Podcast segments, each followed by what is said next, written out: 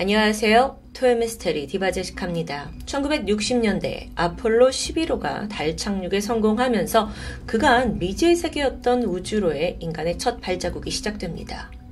그렇게 다들 흥분해하고 있을 무렵 이 성공을 기반으로 미국 나사에 있는 한 과학자들이 유례없는 프로젝트 하나에 몰두하게 돼요. 일명 세티라고 불리던 이 프로젝트는 자, 이제 인간이 달에 갈 수 있으니까 우주 어디엔가 사는 그 지적 생명체를 만날 날이 있을 텐데 그때 우리가 어떻게 소통을 해야 할지 그 방법을 찾고 있었죠. 굉장히 앞서 나간 것 같은데요. 자, 그러게요. 아니, 우리가 그 외계인과 만나면 어떤 언어로 대화를 해야 할까요? 과학자들이 여기에 몰두하던 중 올커니, 그 실험 대상으로 지목된 게 바로 돌고래였습니다. 의외였죠. 아니, 외계인 소통에 돌고래가 갑자기 왜 등장하냐고요? 일단 이게 어디서 비롯되었는지부터 알아볼까요? 지난 1961년 신경 생리학자였던 존 릴리 박사가 과학 저널 Science를 통해서 돌고래가 인간과 소통할 수 있을 정도로 지능이 높다는 것을 밝혀내게 됩니다. 이 박사님이 1950년부터 돌고래의 두뇌를 연구했다고 해요. 근데 그때부터 이제 돌고래가 인간 못지않게 두뇌가 굉장히 크고 또 대뇌 피질도 발달했다는 걸 알게 되죠. 그러면서 돌고래는 지구에 존재하는 또 다른 지적 생명체이고 또 그들 그 종족 간의 언어 교환도 이루어지는 사회적인 동물이라는 걸 밝혀냅니다. 그 당시에 이건 굉장히 센세이션 했는데요. 여기서 더 나아가서 릴리 박사는 어쩌면 돌고래가 인간과 의사소통이 가능할지 모른다고 주장합니다. 자, 이 파격적인 주장. 이게 SETI 프로젝트에 속해 있던 우주과학자 프랭크 드레이크 귀에도 들어갔습니다. 그러더니 즉각 아이디어가 떠올랐죠. 만약 돌고래에게 영어를 가르칠 수 있다면? 그러면 다시 말해서 외계 생명체도 가르칠 수 있지 않을까요? 그러기 위해선 돌고래가 먼저 영어를 배울 수 있는지부터 확인하는 게 필요했던 겁니다. 그래서 프랭크 박사가 직접 릴리 박사를 찾아가요. 그리고는 이제 우리가 진행하는 이 SETI 프로젝트에 합류해서 인간의 언어를 돌고래에게 가르쳐 봐라 부탁을 하자 릴리 박사도 선뜻 받아들였습니다. 어쩌면 이게 자신의 주장을 증명할 수 있는 일생일대의 기회처럼 느껴졌을 겁니다. 여러분 정리해보면 이 세티 프로젝트에서 돌고래는 외계의 지적 생명체의 어, 샘플과도 같은 거예요. 돌고래와 소통할 수 있다면 외계인과도 소통할 수 있다 라는 가설이었죠. 1963년입니다. 카리브해에 있는 세인트 토머스 섬의 해안가에 대규모의 이 실험 시설이 세워졌습니다. 사진에 지금 보고 계신데요. 여기에 돌핀 하우스라는 이름이 붙여졌죠. 그리고 얼마 안 가서 한 여성이 프로젝트에 참여하게 되고 돌핀 하우스를 방문하는데요. 그녀의 이름은 마거릿 로버트.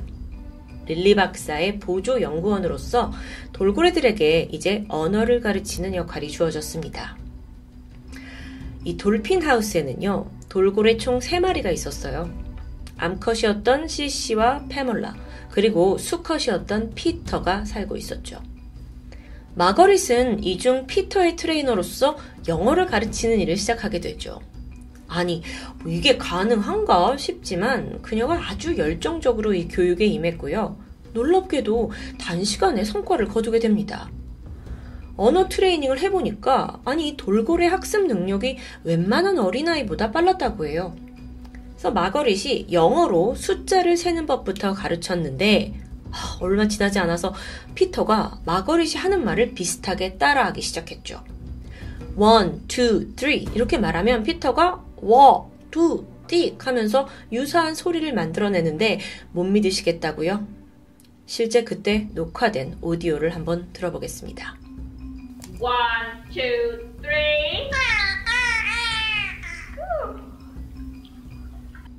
오, 꽤 비슷한 소리를 만들어내죠. 그러다 보니 프로젝트 연구원들도 모두 흥분했어요. 특히나 마거릿은 자신이 만들어낸 이 성과에 매우 만족하면서 한 단계 더 나아가 새로운 계획을 세우는데요. 피터를 좀 더 트레이닝을 잘 시키기 위해서는 무엇보다 그 선생님, 인간과의 정서적인 깊은 교감이 중요합니다. 그래서 아예 피터와 동거를 시작하기로 한 거예요. 1965년 마거릿은 돌핀하우스 2층을 개조했고 여기에 인간과 돌고래의 공동생활 공간을 만들게 되는데 사람이 누워있을 수 있을 정도의 얕은 수심의 풀장이 들어오고요. 그 안에 책상하고 전화기까지 두면서 마거릿은 거기서 일을 했다고 해요. 심지어 침대는 돌고래 풀장 안에 들여놓았고요. 피터와 함께 잠든 적도 있었고요. 오, 그렇게 마거릿이 무려 일주일에 6일, 6일간이나 피터와 동거동락하게 됩니다. 그렇게 10주간의 집중 교육이 진행되었는데, 자, 그러면 너무 궁금해지죠. 돌고래의 언어 능력에 변화가 생겼을까요? 네. 놀랍게도 피터는 hi, hello 같은 인사가 가능해졌습니다. 실제 오디오로 들어볼게요. Hello. Hello. On.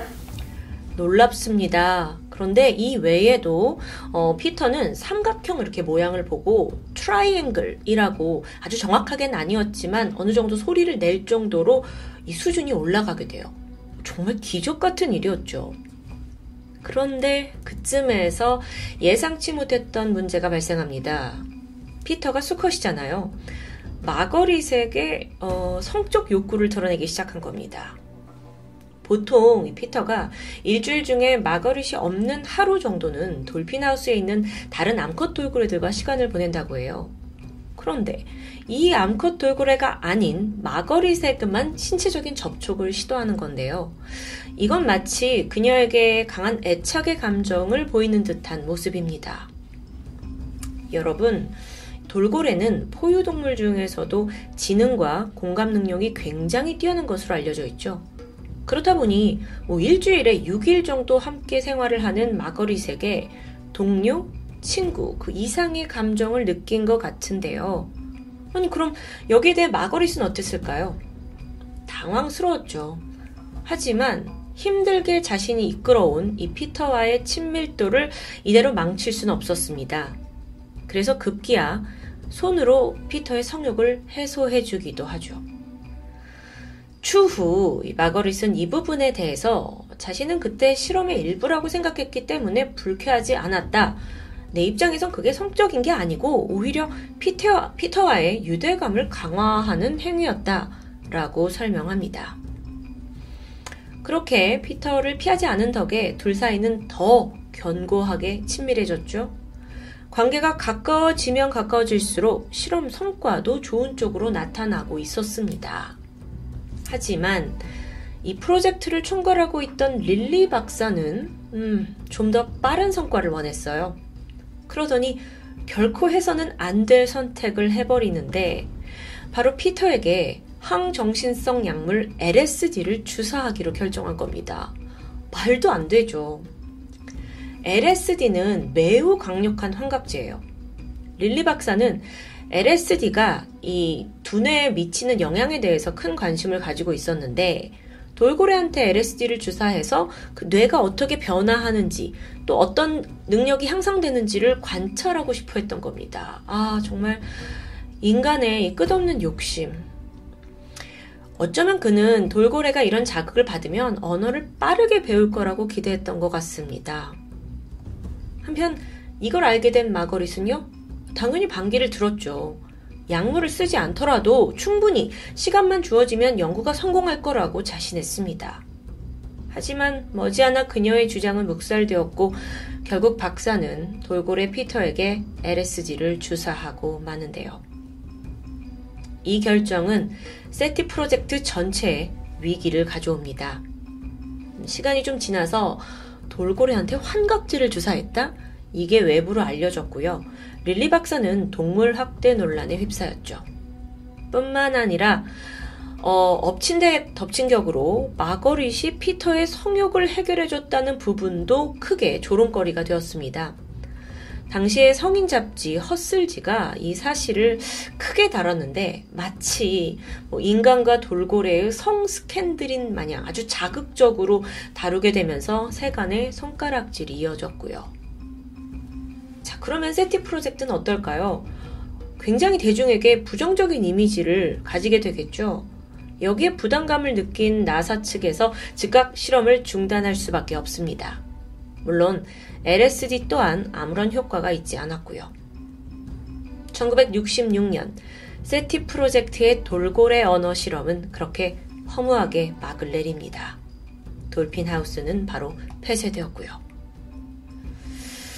아, 참 씁쓸한데요. 마거릿은 끝까지 남아서 피터의 곁을 지키고자 했어요. 하지만 이 돌고래 자체가 개인 소유화 될 수 없었기 때문에 결국 1966년 10월 피터는 마이애미에 있는 비좁은 건물의 수족관으로 옮겨집니다.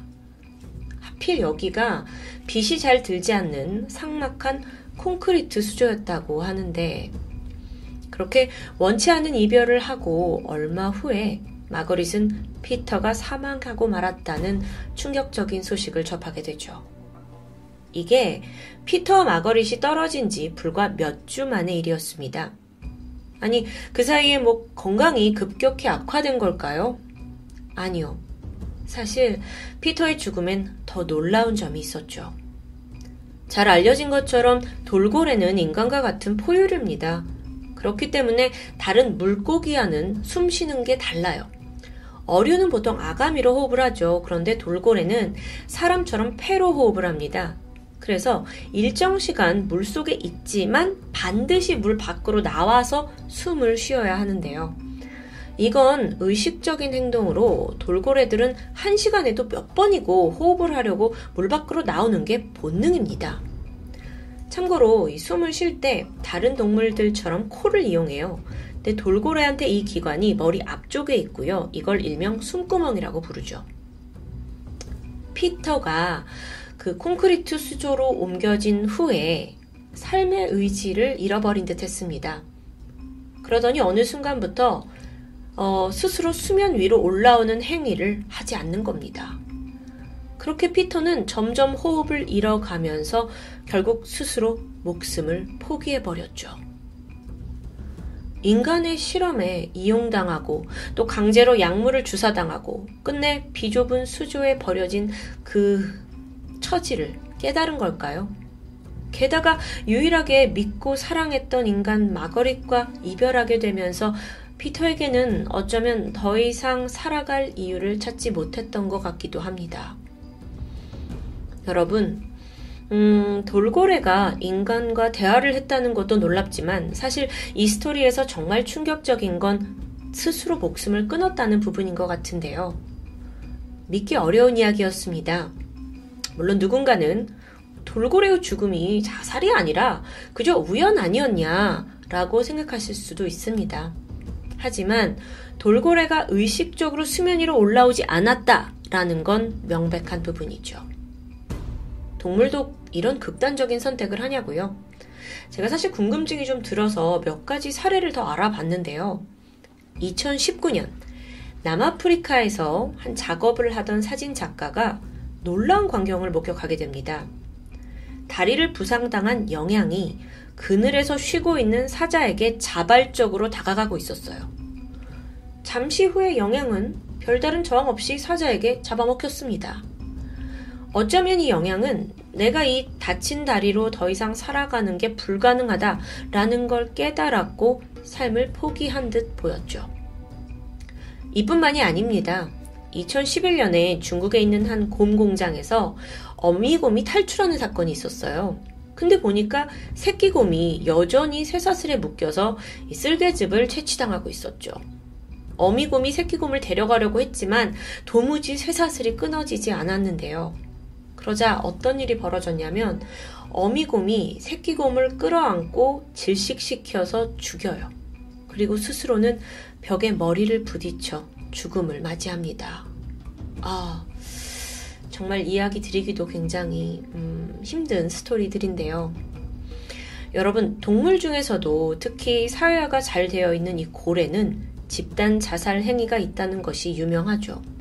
stranding이라고 불리는데 이 고래들이 집단으로 해안가로 밀려온 후에 바다로 돌아가지 않고 그대로 죽는 현상을 의미합니다. 2020년 호주 해안가에서 고래 90마리가 난데없이 목숨을 끊는 일이 벌어지기도 했고요. 왜 이런 일이 벌어졌느냐에 대해서 전문가들은 지구온난화 또 해양 오염 등으로 고래들이 집단 자살을 한 것 같다로 분석하고 있습니다. 다시 피터의 이야기로 돌아와서요. 마거릿은 최근 BBC 한 다큐멘터리를 통해 피터의 추억을 회상했습니다. 50년 만에 직접 자신의 입장을 밝힌 거예요. 마거릿에 따르면 그녀가 물에 발을 담그고 앉아 있으면 돌고래 피터가 어느 순간 다가와서 한참 동안 자신을 바라봤다고 합니다. 둘 사이에 아주 끈끈한 교감이 있었다는 걸 알 수 있는 대목이죠. 하지만 일각에서는 마거린 당신도 역시 실험에 참가한 것 자체가 동물학대 아니냐라고 부정적인 시선이 분명 존재했습니다. 이 둘이 프로젝트를 통해 만난 건 사실이죠. 하지만 마거릿은 적어도 피터에게 진심이었던 것 같습니다. 현재 그녀는 피터를 그리워하는 마음을 담아서 함께 지냈던 돌핀하우스를 매입했고 거기서 여생을 보내고 있습니다. 그런데 여기서 의문 한 가지가 들었어요. 과연 피터는 정말 인간의 언어를 이해하고 의사소통을 할 수 있었던 걸까요? 사실 이 부분도 논란이 많죠. 그도 그럴 게 돌고래에는 성대가 없습니다. 그러니까 돌고래가 내는 소리는요, 단지 숨구멍을 여닫는 그 소리에 불과하다고 해요. 자, 그 말인 즉슨, 피터는 그동안 이 숨구멍을 여닫으면서 억지로 소리를 낸 겁니다. 그 행위가 인간의 말을 이해한 거라고 보긴 어렵지 않을까요? 언어의 학습이 아닌 단순한 소리 모방이었다라고 해석되는 게 타당하겠죠. 마지막으로 릴리 박사는 결국 자신의 실험이 실패했다는 걸 인정했고요. 이걸 계기로 가치관을 완전히 바꾸게 돼요. 1980년대에 들어서는 동물 실험, 특히 돌고래의 전시와 공연을 열성적으로 반대하는 인물로 다시 태어났다고 하죠. 많은 사람들은 이 사건을 인간과 돌고래의 러브스토리 정도로만 소비합니다. 하지만 그걸 넘어서 인간이 동물을 대하는 근본적인 태도에 대해 다시금 생각하게 하죠. 여러분, 동물도 인간 못지않은 감정이 있습니다. 그리고 그로 인해 죽고 싶을 만큼의 고통을 느낀다. 라는 걸 뼈저리게 알려주고 있는 오늘 사건. 릴리 박사의 실험은요, 지금까지도 절대 행해지지 말았어야 할 최악의 실험 중 하나로 손꼽히고 있습니다. 지금까지 토요미스테리 디바제식합니다.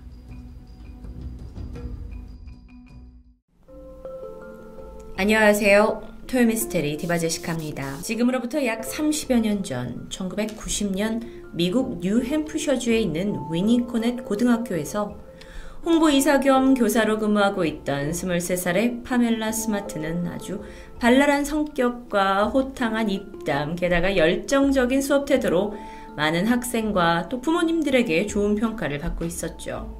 뿐만 아니라 지역 라디오 호스트를 하면서요, 마약 근절 프로그램의 진행자로도 활동하기도 했고요. 외모도 화려하고 또 일찍이 고등학교 때부터 치어리더로 이름을 날린 만큼 끼가 많은 사람이었습니다. 요즘 말로 인싸의 삶을 살아가던 여성이라고 할 수 있죠. 이런 그녀의 곁에는 늘 그녀를 사랑하고 아껴주는 남편, 그렉 스마트도 함께 있었습니다. 남편은 아내가 좋아하는 이 록밴드 이름을 따서 강아지 할렌을 선물할 정도로 지극정성이었다고 하는데요. 파멜라는 뭐 지성과 미모, 행복한 결혼 생활까지 뭐 하나 빠지는 것 없는 삶을 사는 것 같았고 주변인에게 선망의 대상으로 비춰지고 있었습니다. 하지만 모든 것이 완벽할 것 같았던 그녀의 인생에 작은 균열이 생기기 시작합니다. 바로 남편의 외도 사실이었죠.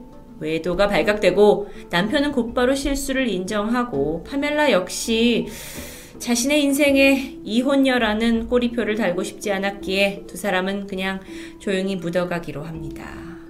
그렇게 어느 정도 시간이 지나고 어색했던 둘 사이가 점점 회복되는 듯 했죠.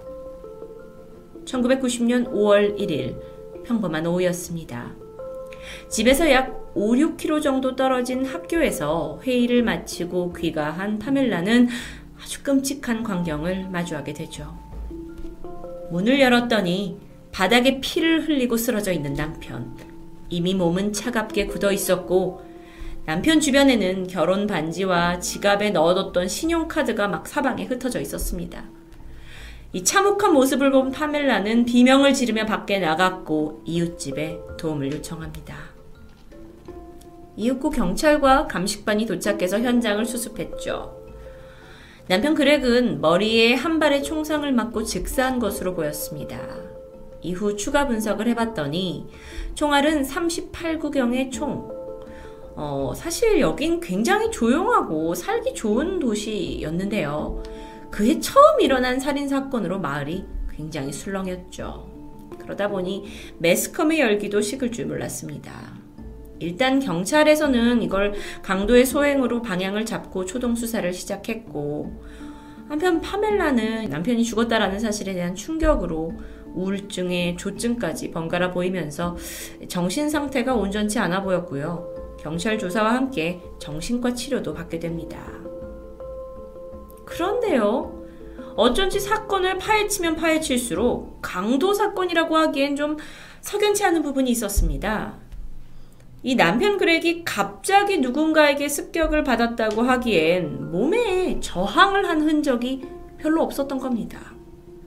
왼쪽 이마 부분을 관통한 이 총상 외에는 별다른 상처가 없었어요. 게다가 그들이 키우는 강아지, 할렌, 덩치가 큰 견종입니다. 경계심이 많아서 외부인이 들어왔다면 짖거나 공격하는 어떤 행동을 보였을 텐데 이웃 누구도 그런 소리를 들은 적이 없습니다. CCTV도 조사했죠. 주변에 혹시 목격자가 있나 조사했죠. 없습니다. 이렇다 할 단서가 나오지 않자 수사는 난항에 빠지고 있었습니다. 아, 물론 경찰 또한 최초 신고자인 아내 파멜라를 의심하지 않은 건 아니었어요. 그런데 남편을 죽일 만큼 사이가 나빴던 것도 아니고 또한 결정적으로는요, 이 사망 추정 시각에 그녀는 분명 학교에 있는 미팅에 참여하고 있었습니다. 그러니 용의 선상에서 쉽게 제외가 되죠. 지역 뉴스는 앞다투어서 이제 파멜라를 따라다니며 인터뷰를 요청했고요. 또 그녀의 어떤 화려한 외모 때문에 더욱더 주목을 받게 됐죠. TV에 출연합니다. 뭐 여러 가지 사건들을 얘기하기 힘들었을 수 있겠죠. 이웃들은 스물셋밖에 안 된 나이에 미망인이 된 파멜라를 동정하고 있었습니다. 1990년 8월 1일 사건이 일어난 지 3개월이 지난 시점입니다. 경찰은 파멜라의 집을 찾았고요. 좋은 소식과 나쁜 소식을 하나씩 전하게 되는데요. 좋은 소식은 남편의 살해범을 찾았다는 겁니다. 그리고 나쁜 소식은 파멜라가 체포된다는 것이었죠. 도대체 어떻게 된 일일까요? 사건은 다시 5월달 5월 14일로 거슬러 올라갑니다. 그렉이 사망한 지 2주가 채 안 된 시점이었는데요. 경찰서로 전화 한 통이 울렸습니다. 수화기 속에서는 떨리는 한 여성이 말하고 있었죠. 저는 그렉을 죽인 범인을 알고 있어요. 이 결정적인 단서를 제공한 여성은 바로 세실리아 피어스입니다. 그녀는 파멜라가 선생님으로 일하고 있는 위니코넷 고등학교의 학생이었죠.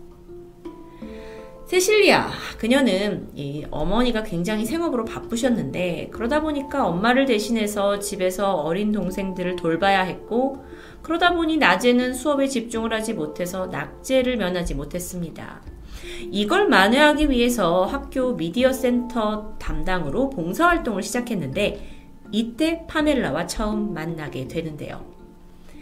두 사람이 선생님과 학생으로 인연이 닿았고 어찌된 일인지 급속도로 가까워지게 됩니다. 세실리아는요, 종종 파멜라의 집에 놀러와서 잠을 자기도 했을 정도였어요. 뭐 나이 차이도 많이 나지 않았고, 워낙 파멜라가 젊은 선생님이었기 때문에 두 사람이 마치 친자매처럼 몰려다니기도 했습니다. 그런데 그러던 어느 날, 파멜라는 세실리아에게 아주 은밀한 고백 하나를 털어놓게 됩니다. 바로 같은 학교 학생인 17살 빌리 플린과 자신이 사귀고 있다라는 것이었죠. 빌리는 학교에서도 차나 물건을 훔쳐서 마약을 사고 애들에게 돈을 뺏기도 하는 소위 비행 청소년으로 악명 높은 아이였습니다. 그래서인지 세실리아는 이 두 사람이 만난다는 게 영 탐탁치 않았는데요. 한편으로는 자기가 그런 걸 표현을 하면 이제 파멜라가 뭐 좋아하지 않을 것 같다 보니까 파멜라와 멀어지고 싶지 않다라는 생각에 모른 척 눈 감아주게 됩니다. 파밀라의 연인 빌리는 이 두 사람이 거의 매일같이 만났다고 해요. 영화를 보기도 했고 음악을 듣기도 했고 뭐 사진을 찍어주며 놀았던 장면도 인터넷에 사진으로 남아있게 했습니다. 심지어 이 세실리아가 파멜라와 같이 있을 때 빌리가 오기도 해요. 그래서 둘만의 어떤 사랑에 빠져서 세실리아 앞에서 애정 행각을 보이기도 하죠. 정말 말도 안 되는 일이라고 생각이 듭니다. 그렇게 꼬리가 길면 잡히는 법이죠. 이 부적절한 만남은 그렉의 귀에 들어가게 됩니다. 그런데 이때부터 파멜라의 이중성이 드러나게 되죠. 파멜라는 빌리와 만날 때마다 이혼하고 싶다, 남편이 지루하다, 누가 자신을 구해줬으면 좋겠다라는 이런 묘한 암시를 풍기면서 그를 압박합니다. 그러던 어느 날 남편을 죽이지 않으면 더 이상 우리의 만남은 힘들 것 같다라고 협박을 하기 시작했는데요. 아니, 아무리 비행 청소년이라 해도 17살밖에 안 된 빌리였습니다. 그러니까 사람을 죽이라는 제안은 그렇게 쉽게 받아들여지지 않죠. 고민하던 빌리가 친구인 패트릭에게 도움을 청하게 됩니다. 그렇게 파멜라를 따르는 3명의 10대가 생겼어요. 빌리, 패트릭, 그리고 세실리아까지. 한 자리에 세 사람을 모아놓고 살인을 공모하기 시작합니다. 파멜라는 아이들에게 세뇌라도 시키듯이 끊임없이 속삭였죠. 나는 지금처럼 너희랑 함께 오랫동안 행복하고 싶어. 근데 내 남편은 니들을 싫어한다고. 그러니까 부디 나를 위해서라도 이 일을 좀 끝내줬으면 좋겠어. 그녀의 속삭임에 넘어간 아이들은 준비를 시작했습니다. 세실리아는 불법적인 거래를 통해서 389경 총한 자루를 구해왔고 드디어 그날이 되었죠. 빌리와 패트릭은 파멜라의 도움을 받아서 집 안에 숨어 들어갔고요. 강아지가 있잖아요. 개가 있잖아요. 이게 방해가 될 것 같아서 이개 헬렌을 미리 지하실에 가둬뒀습니다. 그리고 남편이 오길 기다렸죠. 파멜라는 이곳에 없었습니다. 학교에 갔으니까요. 곧이어 남편 그렉이 지친 몸을 이끌고 집으로 들어오자마자 패트릭이 그를 제압하고 빌리는 그의 머리를 향해 총을 조준했습니다. 그렉의 사망 소식이 들려온 직후 마을 전체가 술렁였죠. 하지만 어쩐지 파멜라의 얼굴은 다소 침착해 보였습니다. 심지어 남편이 사망한 지 5일밖에 지나지 않은 시점에서 지역 방송사 기자에게 직접 연락을 해서 독점 인터뷰를 요청하기도 했죠. 남편을 잃은 슬픈 부인의 얼굴은 온데간데 없었고 오히려 주목받는 것을 즐기는 것처럼 보이기도 했습니다. 무서우리만큼 평정심을 유지하고 있던 그녀. 그러다 보니까 사실 그 당시에 아, 남편의 외도를 용서하지 못해서 죽인 게 아니냐라는 소문도 있었지만 아, 물증이 없었기 때문에 쉬쉬할 수밖에 없었죠. 하지만 반면에 그렉이 죽은 날 이후로 세실리아는 악몽에 시달렸습니다. 자기가 총을 구해줬죠. 하지만 일이 이렇게 되리라고는 상상하지 못했던 겁니다. 어린 마음에. 그래서 이 불안한 마음을 위로받으려고 파멜라 집을 들어가게 되는데 이때 우연히 통화 내용을 엿듣게 됩니다. 바로 파멜라와 그의 친구 보험사 직원의 통화 내용이었습니다. 어, 애들이 잘 처리했어. 귀찮은 일 하나 덜었지 뭐야. 그래서 돈은 언제 나온대? 14만 달러 맞지? 파멜라는 남편의 죽음으로 14만 달러, 약 1억 5천만 원 정도의 보험금을 수령받기로 되어 있었습니다. 그러니까 남편을 살인하도록 세뇌시킨 진짜 이유가 빌리와의 뭐 사랑, 아이들과의 관계가 아니고 헤어지고 싶은 남편, 그렉과의 막대한 이혼 소송비도 없고 모험금까지 탈 수 있는 절호의 찬스였던 거죠. 이 모든 내막을 알게 된 세실리아는 자신이 이 범행에 가담했다라는 사실에도 불구하고 경찰에 신고를 하게 되면서 파멜라의 이중성이 드러나게 됩니다. 이후 빌리와 패트릭은 체포되었고요. 파멜라 역시 살인을 공모한 혐의로 체포됐죠. 이 사건은 과거 토요 미스트리에서 다룬 미국의 유명한 오제이 심슨 살인 사건보다도 더 먼저 미국 최초로 텔레비전에 생중계된 치열한 법적 싸움이었습니다. 아니, 남편의 죽음에 대해서 일말의 죄책감이라고는 보이지 않는 파멜라. 여론은 그녀에게 얼음공주라는 별명을 붙여줄 정도로 미국에서 아주 큰 이슈가 되었는데요. 파멜라 재판의 관건은 과연 아이들이 그녀를 정말 아껴서 주체적으로 살인을 한 건지 또는 그녀가 아이들을 조종해서 남편을 살인하게 한 건지를 가려내는 것이었습니다. 이 재판은 14일이나 지속되었죠. 파멜라는요, 음, 17살 빌리와의 내연 관계는 인정했습니다. 하지만 결코 내가 살인을 사주한 적은 없다면서 끝까지 주장을 굽히지 않았는데요.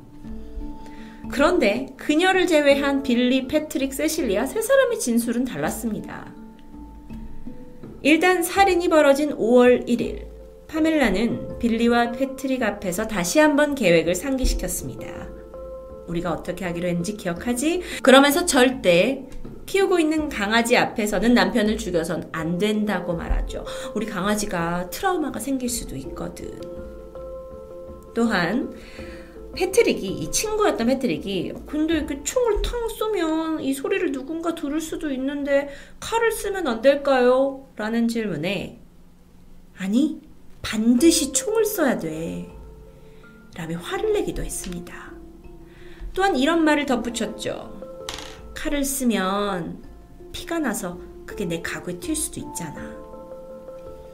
그러면서 그녀는 아이들 앞에서 음, 내가 이제 집으로 돌아와서 남편의 시신을 발견했을 때 바로 비명을 질러야 할지 아니면 이웃한테 먼저 달려가야 할지 여러 가지 시나리오를 의논하기도 했습니다. 그렇게 살인 모의가 끝나고 그녀는 자신의 완벽한 알리바이를 위해서 학교로 돌아갔던 겁니다. 빌리와 패트릭이 그렉을 죽인 상황 또한 재판을 통해서 낱낱이 공개되었는데요. 집으로 들어온 남편 붙잡았죠. 그리고 벽으로 밀어서 끌어 앉혔는데 이 이제 두 청년을 강도라고 생각한 그렉이 내 지갑 안에 있는 걸 모든 걸 가져가라 하면서 꺼내게 됩니다. 그런데 이때 아, 한 가지. 이 내 손에 있는 결혼 반지만은 지켜달라면서 아, 이게 없어지면 내 아내가 매우 싫어할 거야 라는 말을 남겼습니다.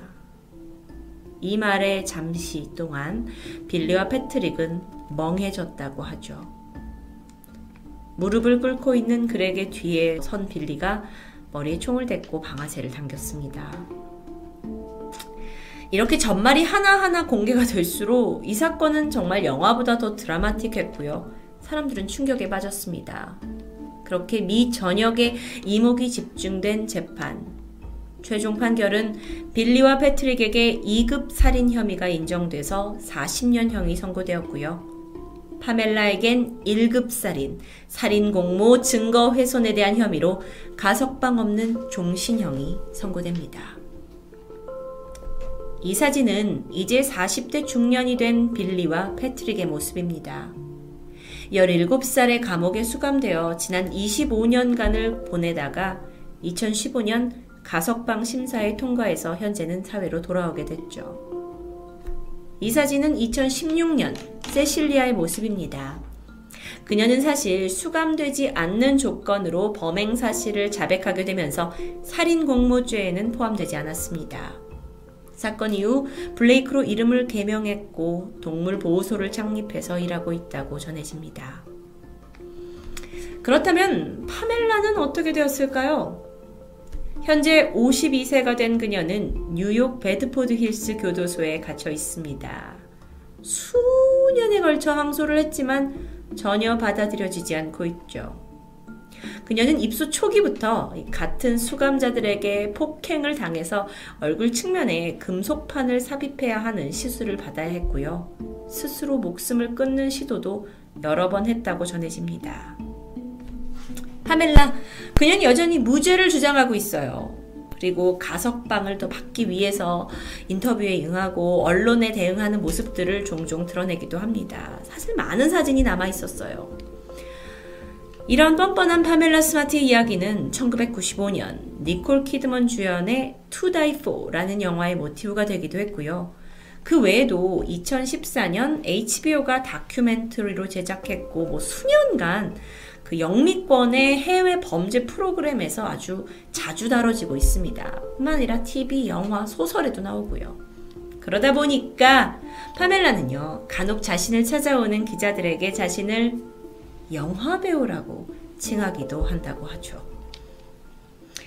파멜라가 최근 ABC 뉴스와의 인터뷰를 했는데, 자신은 이렇게 늙어가며 죽는 것이 두렵고, 이렇게 갇혀 있을 바엔 그냥 사형당하는 게 낫겠다라고 말하면서 또 한 번 주목을 받았습니다. 인기 많던 완벽할 것 같던 학교 선생님의 두 얼굴. 미성년자 제자와의 불륜을 시작으로 살인까지 끌어들인 파멜라 스마트. 사실 지난 30년간 감옥에 있었다고 보기에는 어, 외모적으로 좀 깔끔해 보이기도 했는데요.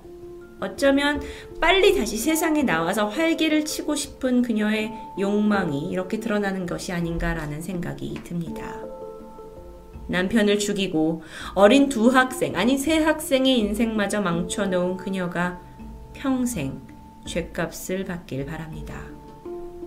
토요미스테리 디바제시카였습니다. 안녕하세요. 토요미스테리 디바제시카입니다. 이른 아침 한 여성이 집안을 서성이며 전화를 기다리고 있었습니다. 잠시 후 전화벨이 울리자마자 빠르게 수화기를 들었는데 표정이 바로 밝아지면서 대화를 나누게 되죠. 수화기 너머 목소리는 그녀의 아들입니다. 평소처럼 잘 지내고 있냐고 이것저것 안부를 물어요. 이건 사실 매일 아침에 일과과도 같은 통화였지만 그녀에겐 하루 중 가장 손꼽아 기다리는 시간이기도 했죠. 그런데 그날 아들은 평소와 좀 다르게 느껴졌습니다. 엄마, 뭔가 잘못된 것 같아요. 도청당하고 있어요. 아들이 울먹이는데요. 엄마는 무슨 일이냐고 물었지만 아들은 그저 제발 빨리 자기가 있는 곳으로 와달라며 그걸 마지막으로 황급히 전화를 끊고 맙니다. 아니, 이건 무슨 상황일까요? 우선 아들과 통화한 엄마의 이름은 진 필슨. 남편과 사별한 후에 미국 콜로라도주에서 홀로 두 아들을 키우던 싱글맘이었습니다. 그녀에겐 큰 고민거리가 있었는데 바로 큰아들이었죠. 로버트 필센. 로버트는 어릴 때부터 엄마 말도 잘 듣고 애교도 넘친 아이였습니다.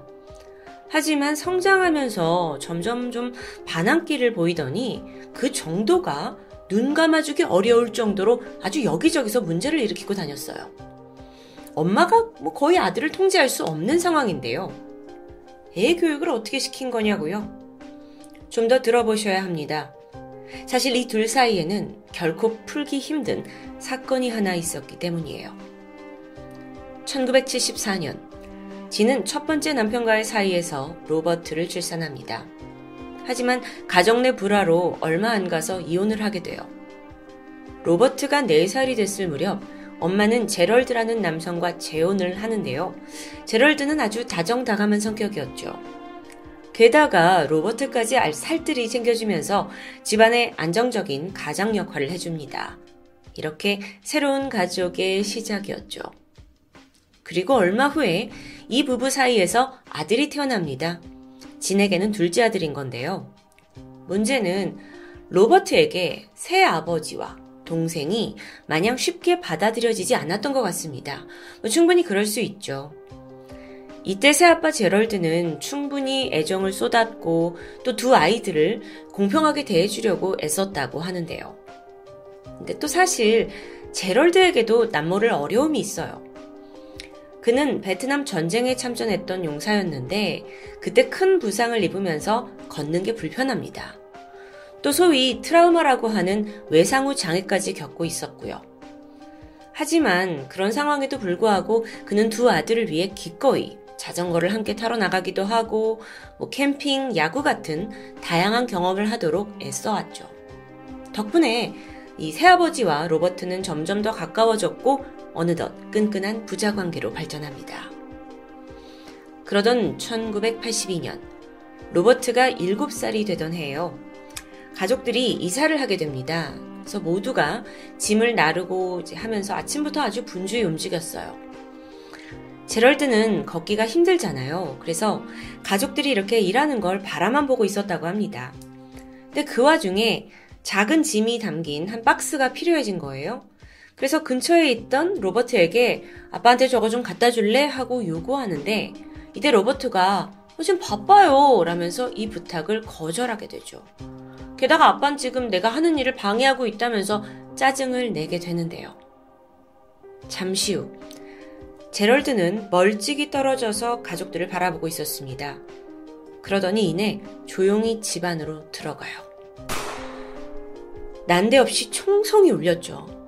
마당에 있던 엄마 진이 놀라서 집 안으로 뛰어가려던 순간 안에서 로버트가 얼굴이 하얗게 질린 채 걸어 나옵니다. 그리고 입술을 벌벌 떨면서 말해요. 엄마, 아빠가 자기 머리에 총을 쐈어요. 아, 이 상황, 이걸 어찌해야 되죠? 제럴드는 극심한 우울증을 앓고 있었습니다. 전쟁으로 인한 장애도 있었고, 또 밤마다 이 트라우마로 잠을 못 자요. 무력감까지. 정말 그동안 꾹꾹 눌러왔던 그 복합적인 감정이 하필 그날 한순간에 터지고 만 거예요. 그리고 그걸 겨우 7살이던 로버트가 목격한 거고요. 그날의 비극 이후 로버트는 아버지의 죽음이 자기 때문이라는 엄청난 자책에 시달립니다. 그게 아이의 정신을 갉아먹었고 결국 뭔가 자기만의 어두운 세계로 빠져들게 되죠. 그날 이후에 로버트는 완전히 사람이 바뀌었어요. 예민하고 공격적으로요. 툭 하면 감정적으로 폭발하기까지 하죠. 이런 모습은 집에서만 나오는 게 아니라 학교에서도 계속 이어졌고요. 그게 많은 문제를 자아냈던 겁니다. 로버트는 친구들과 쉽게 어울리지 못했어요. 골핏한 폭발하니까요. 결국 따돌림을 당했고 거기에 더해서 아이가 혼자 있을 때 자해까지 시도하면서 정말 엉망진창이 돼버렸죠. 엄마는 이 모든 상황을 알고 있습니다. 그래도 큰아들을 되돌리기 위해서 각종 치료시설에 데려가 보는데 이게 또 시기적으로 로버트의 사춘기까지 겹치면서 아이는 점점 통제불능이 되어갔습니다. 급기야 학교 측에서 이렇게 문제를 계속 일으키는 로버트를 더 이상은 받아줄 수 없다면서 당장 이 아이를 치료시설에 넣어놓지 않으면 그간의 모든 행실의 잘못을 물어서 소년원에 보내겠다고 협박 수준의 경고까지 떨어집니다. 엄마 지는 아들을 지키고 싶었죠. 그래서 어쩔 수 없이 아들을 시설에 보내게 되는데요. 로버트가 입원한 곳은 집에서 멀리 떨어지지 않은 콜로라도 스프링스에 있는 샤이엔 메사라는 치료시설입니다.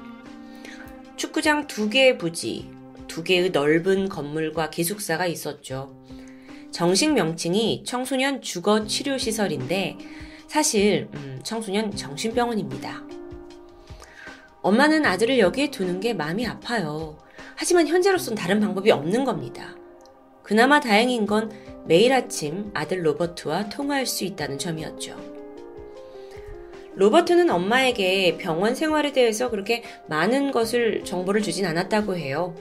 그저 언제 집에 갈 수 있냐, 빨리 가고 싶다가 뭐 대부분의 통화 내용이었죠. 그것 외에 별다른 특이사항은 없었습니다.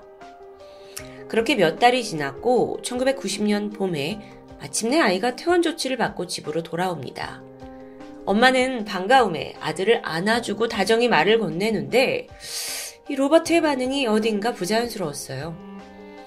눈치를 보는 듯 잔뜩 기가 죽어 있었고 예전보다 훨씬 모든 것에 있어 더 예민하게 반응합니다. 엄마는 아이가 적응할 시간이 필요하다고 생각해서 기다려보기로 하죠. 학교로 돌아간 로버트는 나아졌을까요? 처음엔 그런 줄 알았습니다. 하지만 시간이 지날수록 아이가 더 거칠어지고 조그만 일에도 분노를 절제하지 못해서 기물을 부수는 아주 위협적인 아이가 돼버려요. 심지어 동네에서도 문제를 일으키니까 이웃들이 다 피해 다니기 시작했고요. 결국 이 문제는 정부로부터 경고 조치를 받는 지경에 이르렀습니다. 로버트에게 장기 치료가 시급하다고 판단이 됐고 정부는 당신이 이걸 이행하지 않을 경우에 아이를 구금하겠다고 경고해요. 와, 그저 되게 착한 청소년이 하루아침에 사회의 위험인물이 되어버린 거죠. 그렇게 퇴원한 지 두 달도 안 돼서 로버트는 또다시 같은 정신병원에 입원하게 됩니다. 1990년 7월 6일 아침, 지는 이날도 아들 전화를 기다리고 있었습니다. 울리는 벨소리에 황급히 전화를 받았는데 이 수학이 넘어 아들이 흐느끼고 있었던 거예요. 그러면서 그들이 나를 감시하고 있다. 뭔가 잘못됐다. 엄마가 그들이 누구니? 라고 물었지만 아이는 답하지 않았고 그저 자기가 있는 곳으로 와달라고 했던 통화가 이 스토리의 가장 첫 번째 이야기입니다. 전화가 끊겼어요. 엄마는 즉시 병원으로 전화를 걸어서 아들과 면회를 하겠다 신청했죠. 그리고 일단 다시 통화를 좀 하게 해달라고 하는데 병원의 답변이 예상 바뀌었습니다. 로버트가 방금 외출을 해서 전화 연결을 해줄 수 없다는 거예요. 아니, 방금 끊어졌고 다시 걸었는데 그 찰나에 애가 나갔다고요? 좀 이상했죠. 하지만 엄마가 당장 이 면회 신청이 허락되지 않은 상황에 병원으로 갈 수가 없는 상황이었기 때문에 일단락합니다. 그런데 바로 그날 밤 병원에서 전화가 걸려와요. 로버트가 실종되었다는 소식입니다. 엄마는 즉각 경찰에 신고를 했고 수사가 진행돼요. 경찰에 전한 병원의 입장은 이랬습니다. 로버트가 병원에서 도망쳤는데 너무 빨리 사라진 탓에 아무도 그를 잡지 못했다는 거예요. 아니, 근데 이 논리가 쉽게 받아들여지지 않는 게 이 샤이엔 메사 치료시설이 물론 부지가 넓긴 했지만 정신병원이라서 경비가 허술한 것이 아닙니다. 그런데 아무도 그를 잡지 못했고 어디로 갔는지도 모른다고요? 당시 로버트가 도망치는 걸 봤다는 3명의 직원이 증언을 하게 돼요. 그걸 다 합쳐보면 7월 6일 오전 8시 45분에 병원의 정원에 로버트가 누워 있습니다. 그러다 몇 분 후 갑자기 정원을 가로지르면서 병원 밖으로 미친 듯이 뛰쳐나갔다고 해요. 목격자들에 따르면 그때 당시에 로버트는 파란색 체크 셔츠와 검은색 청바지를 입고 있었죠. 자, 이 말대로라면요. 로버트는 분명 자진해서 도망친 게 맞습니다. 그런데 엄마 진이 이 증언에서 오류를 발견해요. 직원들이 로버트를 봤다는 그 시각, 오전 8시 45분이요? 그때 우리 애는 나랑 통화 중이었는데? 그렇죠. 진은 매일 아침 비슷한 시각에 아들과 통화를 했기 때문에 시간을 정확히 기억하고 있었어요. 그렇다면 세 명의 직원들의 증언은 거짓일까요? 이 부분에 대해 경찰은 엄마보다도 병원 측 손을 들어줍니다. 그래서 의심하기보다는 로버트가 이건 단순 간출한 게 맞아요. 라면서 이후에 별다른 조치를 취하지 않는 겁니다. 사실 이 부분이 가장 이해가 안 되는데 통화 내역을 조회해보면 바로 진실 여부를 알 수 있지 않나요? 90년대라서 기술이 부족했던 건지 아니면 경찰도 그냥 뭔가를 빠르게 덮고 싶었던 건지. 별수 없이 엄마 지는 이 진상을 파헤치기 위해 또 아들을 찾아내기 위해 매일같이 병원을 찾아와서 하소연합니다. 로버트가 실종된 지 3일이 지난 시점에 병원에서 뭐라고 하냐면 아니 이거 우리들 책임 아니지 않냐 하면서 더 이상 우리 병원을 찾아오면 경찰에 협박병으로 신고하겠다고 의릅장을 놓게 되죠. 이거 병원에서 실종된 거 아닌가요? 그럼 엄마가 뭐 집에서 막 기다리고 있어야 되는 건 아니잖아요. 병원이 너무 뻔뻔했죠. 그래서 수상했습니다. 이렇게 너무도 무책임한 상황. 엄마는 정말 눈에 넣어도 아프지 않은 아들을 잃었죠. 그리고 이 비극을 모두 겪고 있어요. 근데 병원은 무시하고 있고요. 모두가 정신병이 있다면서 아들을 병원에 넣어라 해서 넣은 건데 시설에서는 아들이 도망쳤다. 모쩌라는 거냐? 정말 하늘이 무너지는 것 같았습니다. 엄마는 죽는 한이 있더라도 아들을 찾아야 했어요. 그래서 1990년 7월 6일 아들이 실종된 그날 이래 엄마는 지금까지도 23년째 그 희망을 놓지 못한 채 아들을 찾아 헤매고 있습니다. 네, 이 사건은 여전히 미제로 남아있는 사건이에요. 하지만 끝은 아니죠. 추후에 이 사건에 대해서 알려지면서 수사가 진행됐을 당시에 가볍게 지나갔던 부분들이 하나씩 드러나기 시작합니다. 병원 직원이 경찰한테 무심코 남긴 말이 있었는데요. 아마 로버트 죽었을 거예요. 의미심장한 증언이었죠. 시간이 지나서 재조사가 시작이 되면서 해당 직원을 다시 조사했는데 그 직원은 어, 나는 그런 말을 한 적이 없다 라면서 태도를 바꾸게 됩니다. 생각 없이 던진 돌에 개구리가 맞아 죽죠. 이게 정말 별 생각 없이 한 말일까요? 아니면 뭔가 숨기는 걸까요? 또 다른 의문점도 있었습니다. 실종 일주일 전에 로버트가 집에 온 적이 있어요. 빨랫감을 가지고 왔었죠. 이때 옷을 정리하던 엄마는 아이의 속옷에 피가 묻어 있는 걸 발견해요. 당시에는 뭐 좀 이상했지만 크게 신경을 쓰지 않았죠. 하지만 로버트가 실종된 후에야 이 부분이 떠올랐습니다. 그래서 혹여 누군가가 로버트를 성적으로 학대한 건 아닌지 수사를 요청하게 되는데요. 하지만 이건 끝내 묵살되었고 로버트 실종 사건은 단순 가출로 분류되면서 그렇게 마무리되는 듯 했습니다. 그리고 몇 주 후, 엄마 진의 집으로 병원에서 로버트가 사용했던 물품들이 도착하게 돼요. 너무나 비통한 심장으로 상자를 열었는데 엄마는 주저앉고 말았죠. 안에 로버트 옷이 들어있습니다. 파란색 체크 무늬 셔츠와 검정 바지. 기억하세요? 목격자들의 주장대로라면 실종 당일 로버트가 입고 있었다던 그 옷이 고스란히 들어 있었다고요. 심지어 이 아이는 두 켤레 운동화를 가지고 병원에 들어갔는데 그 두 켤레 운동화 모두 상자 안에 들어 있었죠. 참고로 로버트는 발이 아주 예민해서 맨발로 있는 걸 결코 좋아하지 않는 아이였습니다. 그리고 도망간 데 신발도 신지 않고 나갔다고요? 자, 로버트는 그럼 뭐 병원복을 입고 나갔다는 걸까요? 그러면 직원들은 왜 그때 파란 체크무늬 옷을 입었다고 거짓을 말한 걸까요? 아니면 혹시 모두가 숨기고 싶어 하는 어떤 일이 벌어졌던 건 아닐까요? 이러니까 엄마가 이 사건에 평생을 매달린 겁니다.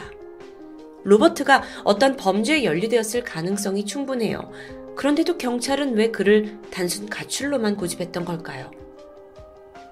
혹시 이 아이가 이미 사회 부적응자로 낙인 찍혀 있었기 때문 아닐까요? 정신병원에 있는 사람은 실종 문제가 이렇게 가볍게 처리될 수 있어서는 안 되겠죠. 해당 병원은 그로부터 7년 후에 재정을 문제로 폐쇄됩니다. 경찰은 그제서야 아이를 실종자로 분류했고 재수사가 진행이 되는 듯 했지만 결론적으론 너무 늦은 타이밍이었고요. 2022년 지금까지도 엄마는 아들 로버트를 찾기 위해 SNS에 이런 사진을 공개하고 있습니다. 로버트가 성인이 됐을 때의 모습을 예상한 얼굴이죠. 과연 그날 15살 아이에게 무슨 일이 벌어졌던 걸까요? 병원은 무엇을 숨긴 걸까요? 그리고 수사당국은 무엇을 외면한 걸까요? 지금도 아들을 찾아 헤맬 어머니 진의 뼈아픈 아픔이 느껴지는 스토리. 토요미스테리 디바제시카였습니다. 안녕하세요.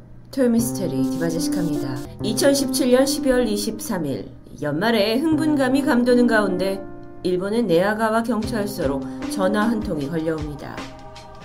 중년의 남성 목소리였는데요. 그는 상당히 무덤덤한 말투로 한마디를 남겼죠. 우리 딸이 죽었어요.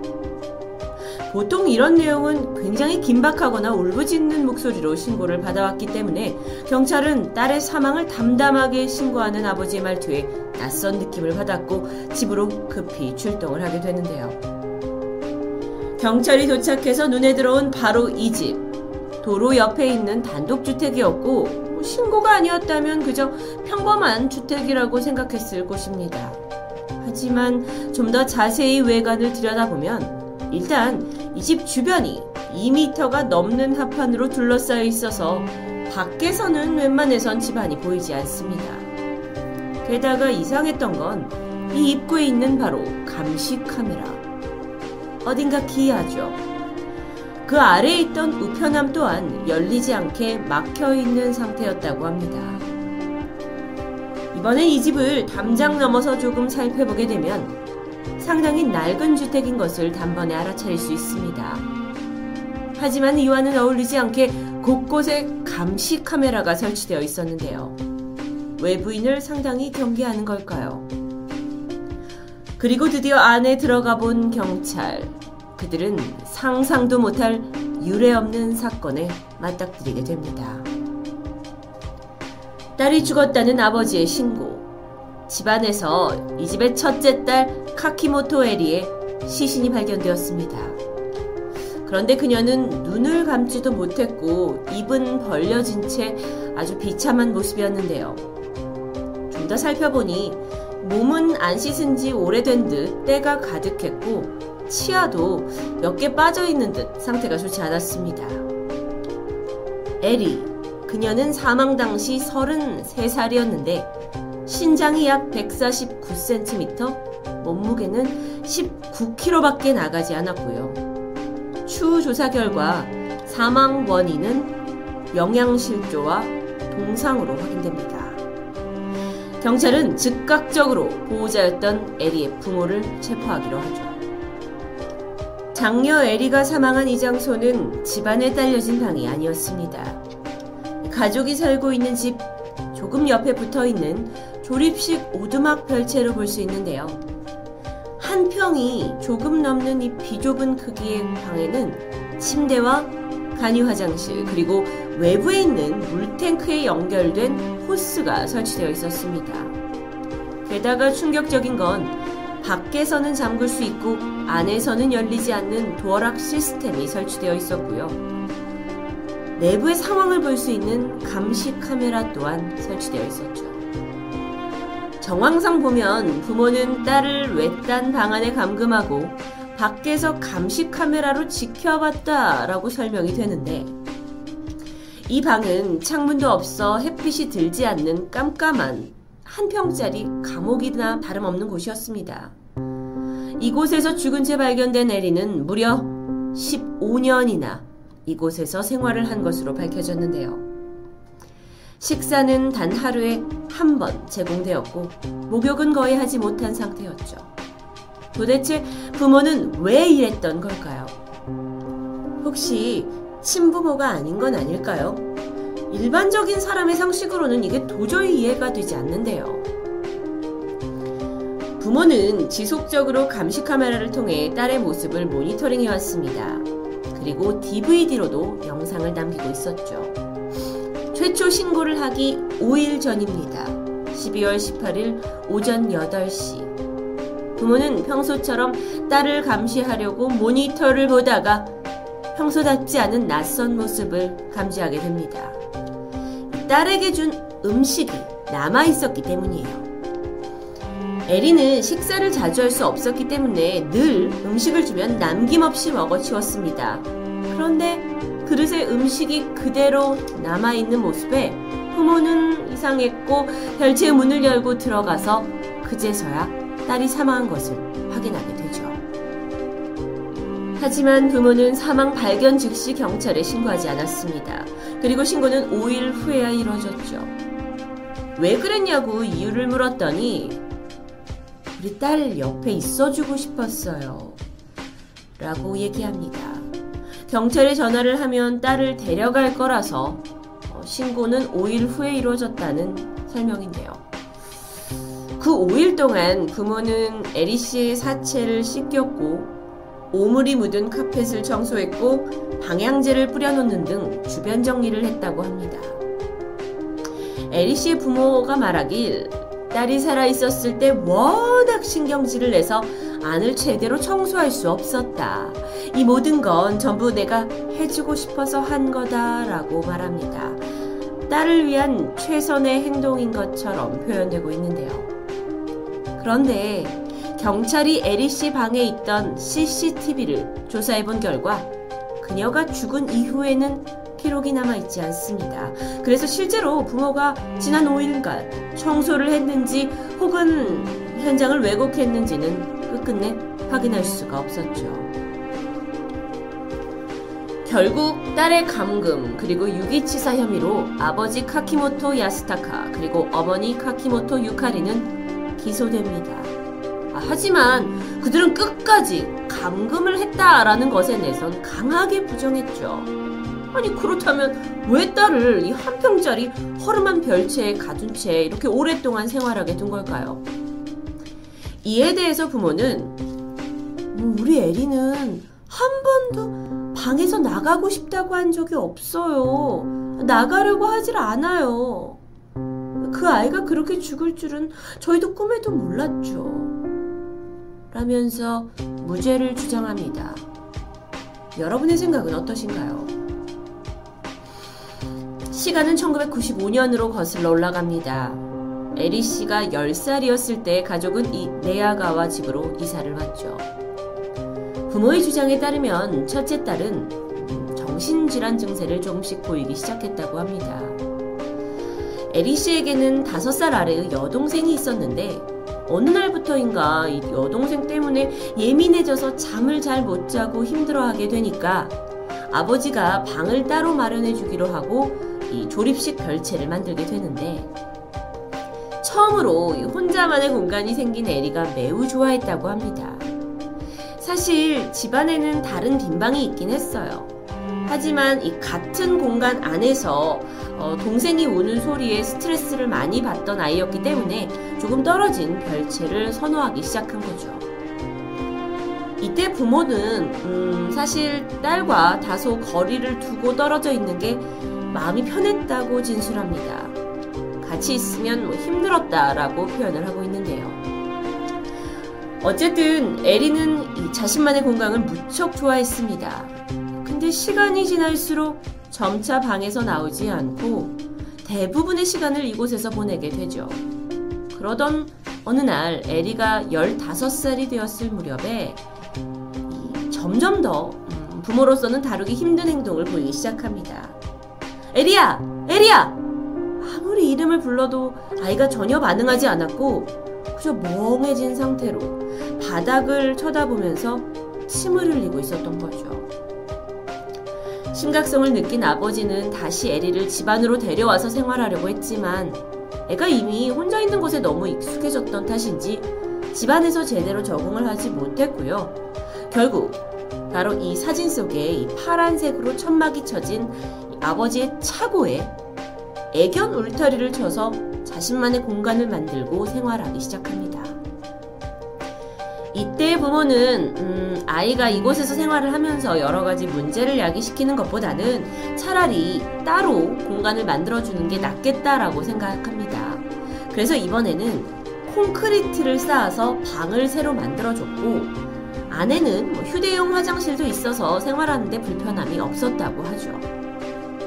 부모는 홀로 있는 딸이 걱정이 되기 시작했고 이때부터 방 안에 감시 카메라를 달기 시작합니다.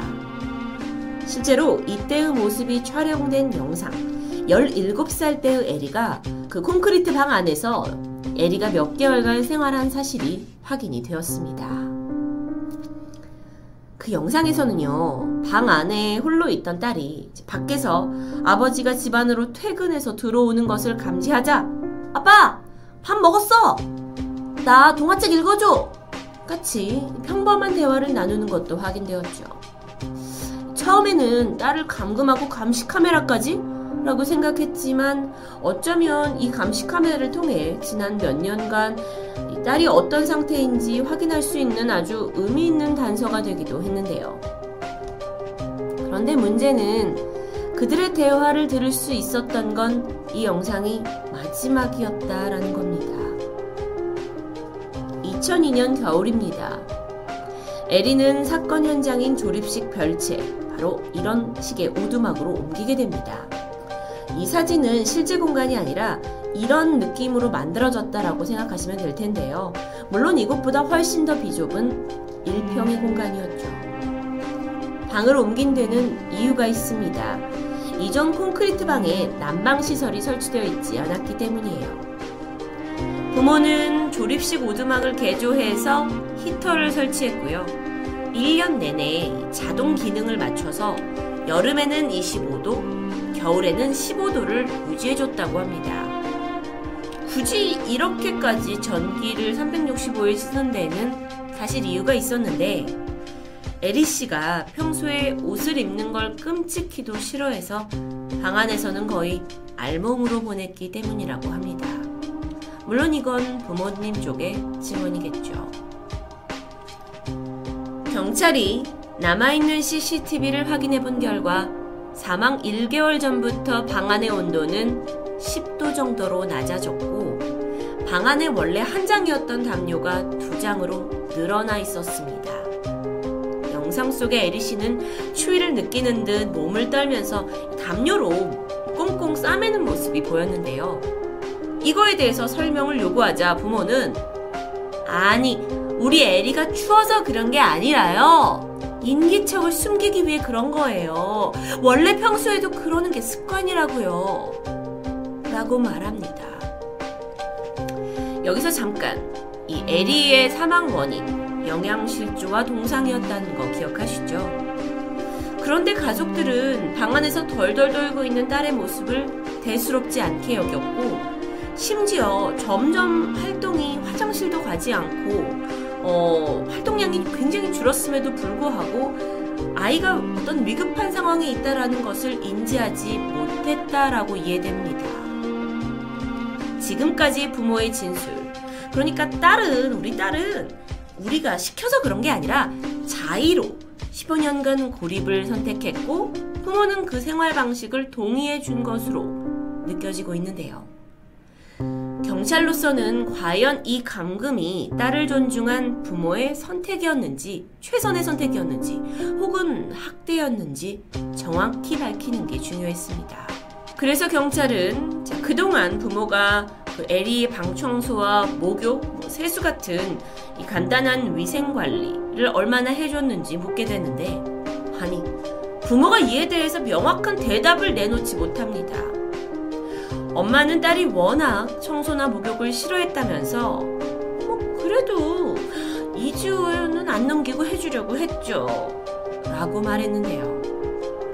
생각해보면 에리 씨가 여성이었기 때문에 매달 월경의 문제도 있었을 거라고 생각됩니다.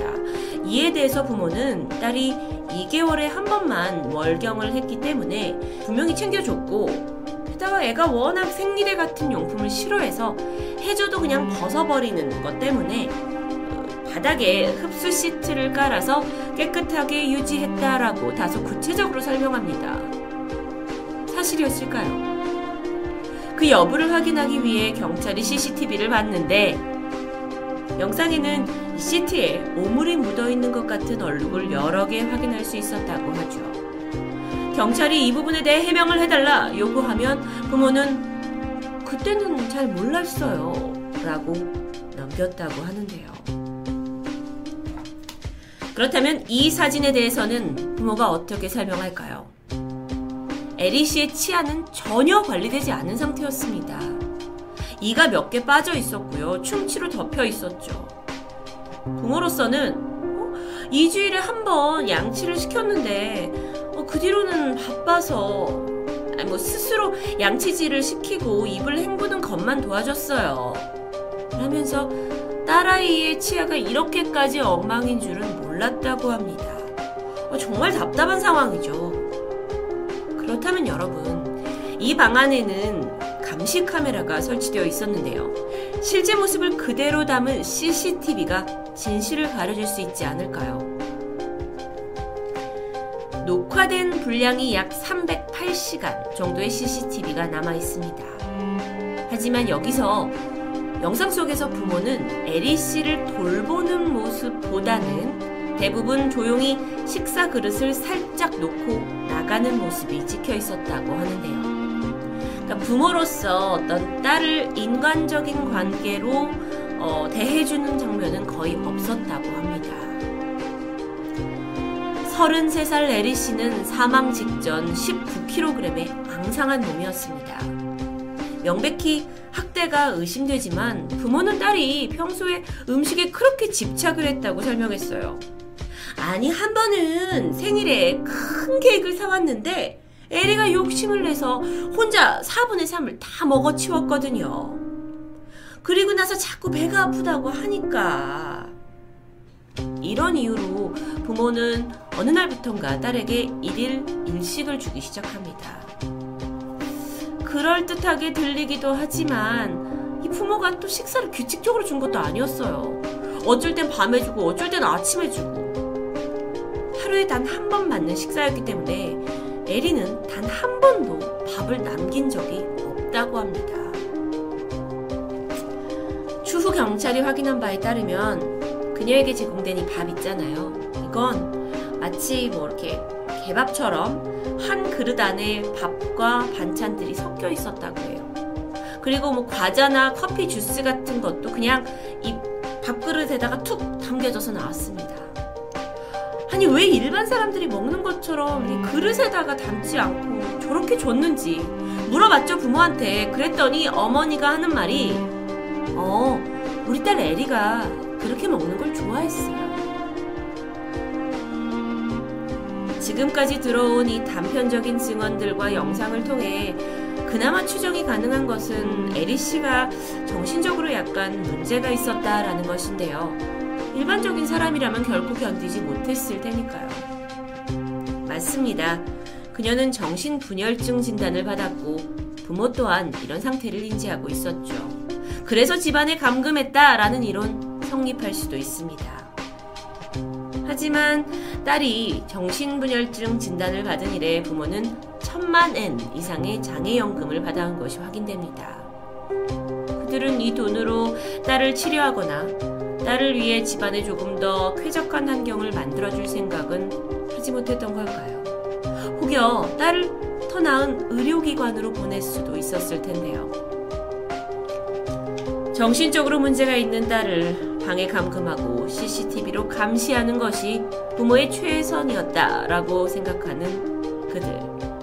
하지만 갑작스럽게 맞이한 딸의 죽음으로 모든 전말이 밝혀지면서 자신의 책임은 회피하고 있었습니다. 아니, 아니, 딸에 대한 애정은 있었던 건지 정말 이 사건은 엽기적으로 느껴집니다. 에리 씨가 지난 15년간 이 작은 오두막에서 홀로 생활하면서 과연 행복했는지 불행했는지는 그녀만이 알 수 있겠죠. 하지만 그녀는 이미 사망했습니다. 결국 긴 경찰 조사와 검토 후에 일본 재판부는 이 모든 게 딸을 위한 것이었다. 라는 부모의 주장을 인정하지 않았고 징역 13년을 구형합니다. 토요미스테리 디바제시카였습니다. 안녕하세요. 토요미스테리 디바제시카입니다.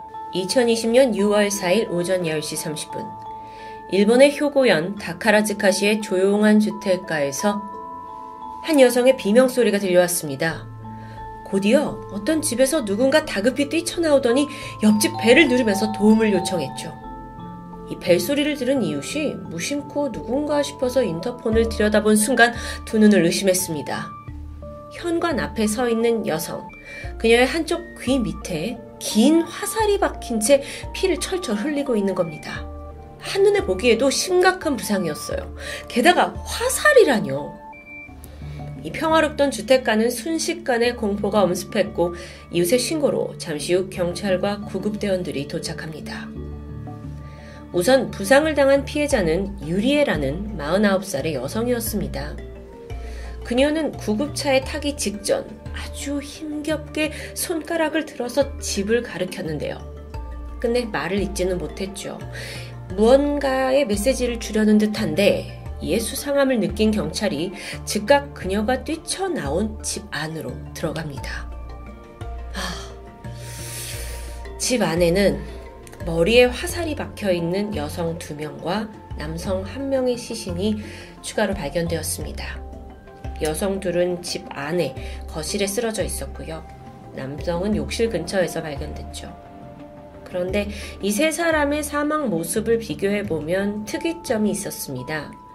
유독 남성의 머리에만 두 발의 화살이 박혀 있었다는 점이었죠. 심지어 그럼에도 불구하고 그는 발견 당시 의식이 남아 있었습니다. 그래서 바로 병원으로 옮겨졌죠.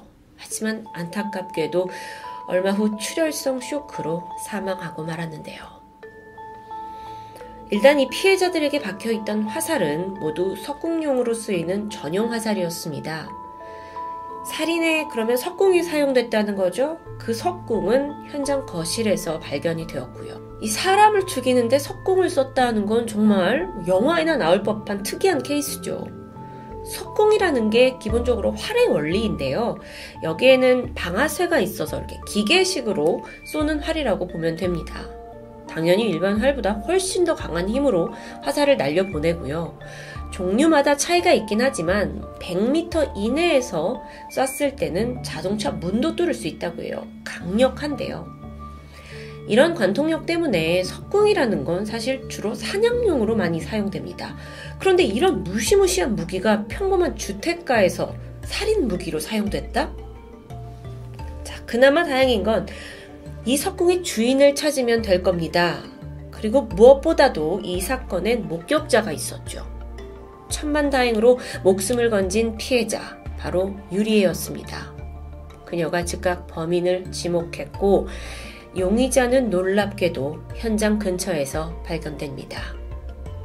체포를 딱 하는 순간에도 전혀 저항하거나 도망치려는 기색이 없었고, 그는 멍하니 자신이 방금 뛰쳐나온 그 집안을 바라보고 있는 23살의 노조 히데아키.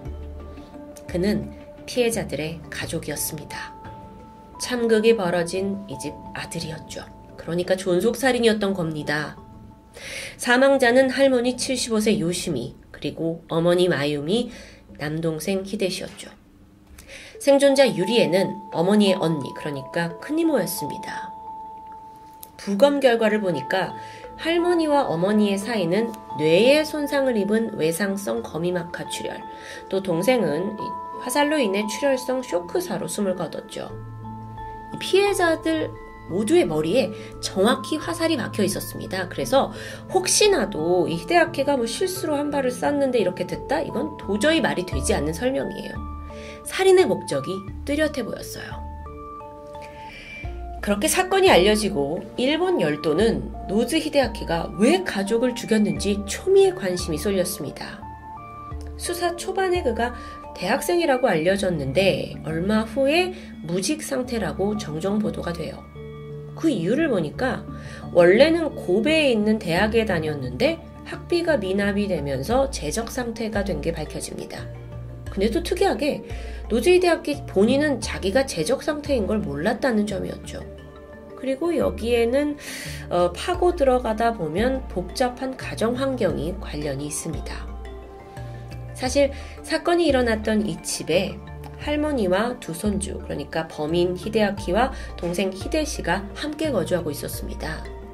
어머니 마유미는 2년 전부터 인근에서 따로 살고 있었죠. 원래는 어머니가 이혼을 한 후에 형제들을 데리고 살고 있었는데 경제적인 문제로 아이들을 친정 어머니한테 맡기고 홀로 이제 나와서 산 것으로 추정됩니다.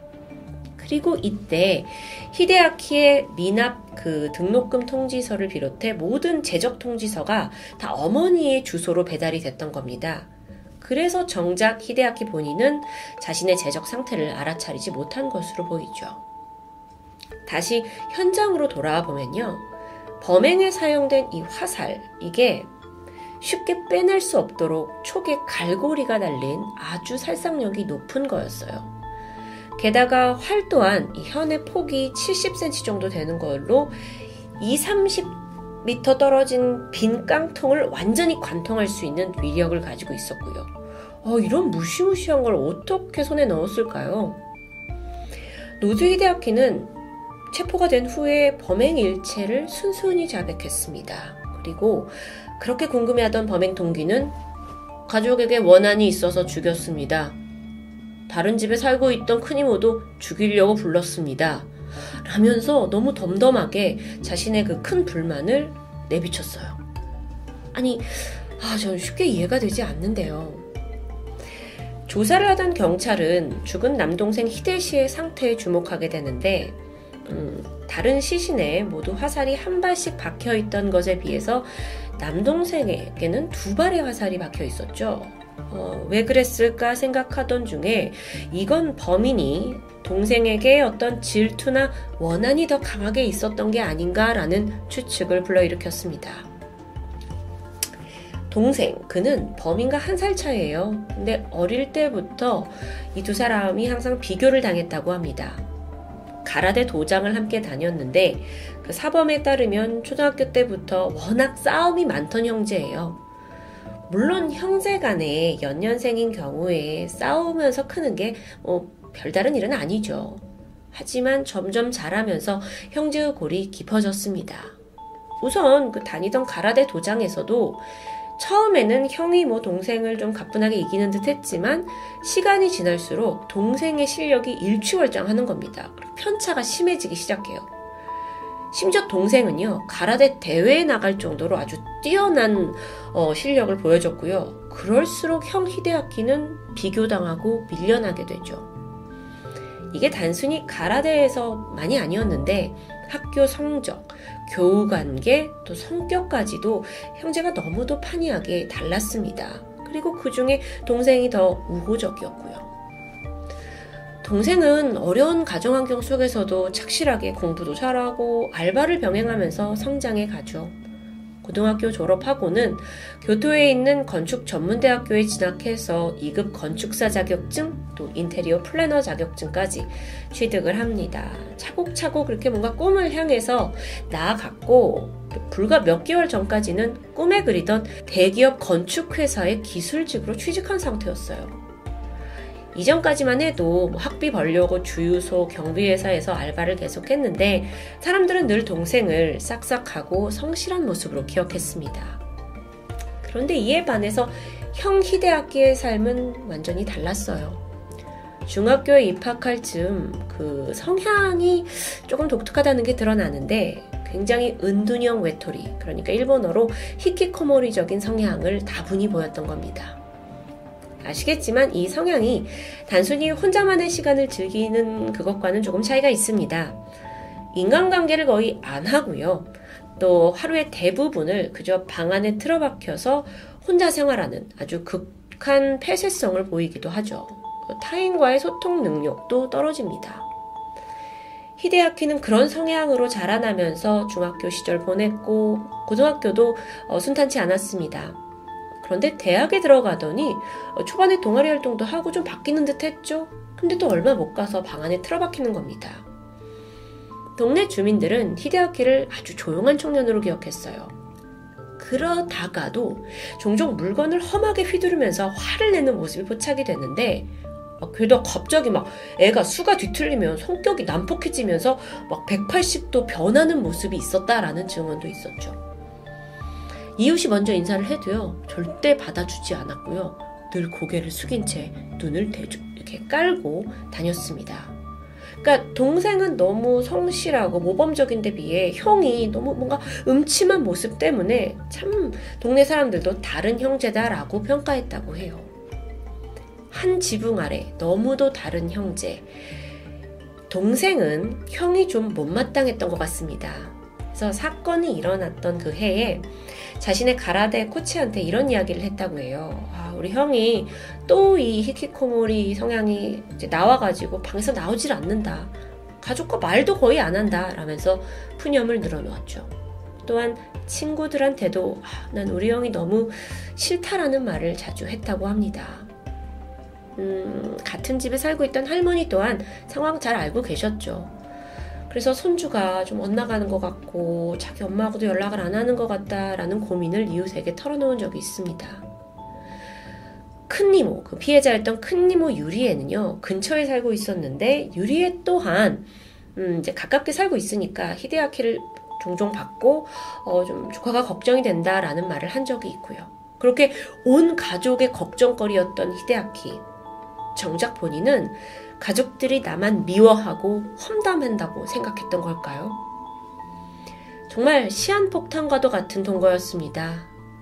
그러던 중 히데아키가 결국 자신을 인정해주지 않고 귀찮게 하는 모든 가족들을 살해하기로 결심했죠. 그는 인터넷으로 석궁을 구매하는 데 성공합니다. 저는 이 부분이 좀 이해가 잘 안 되는데요.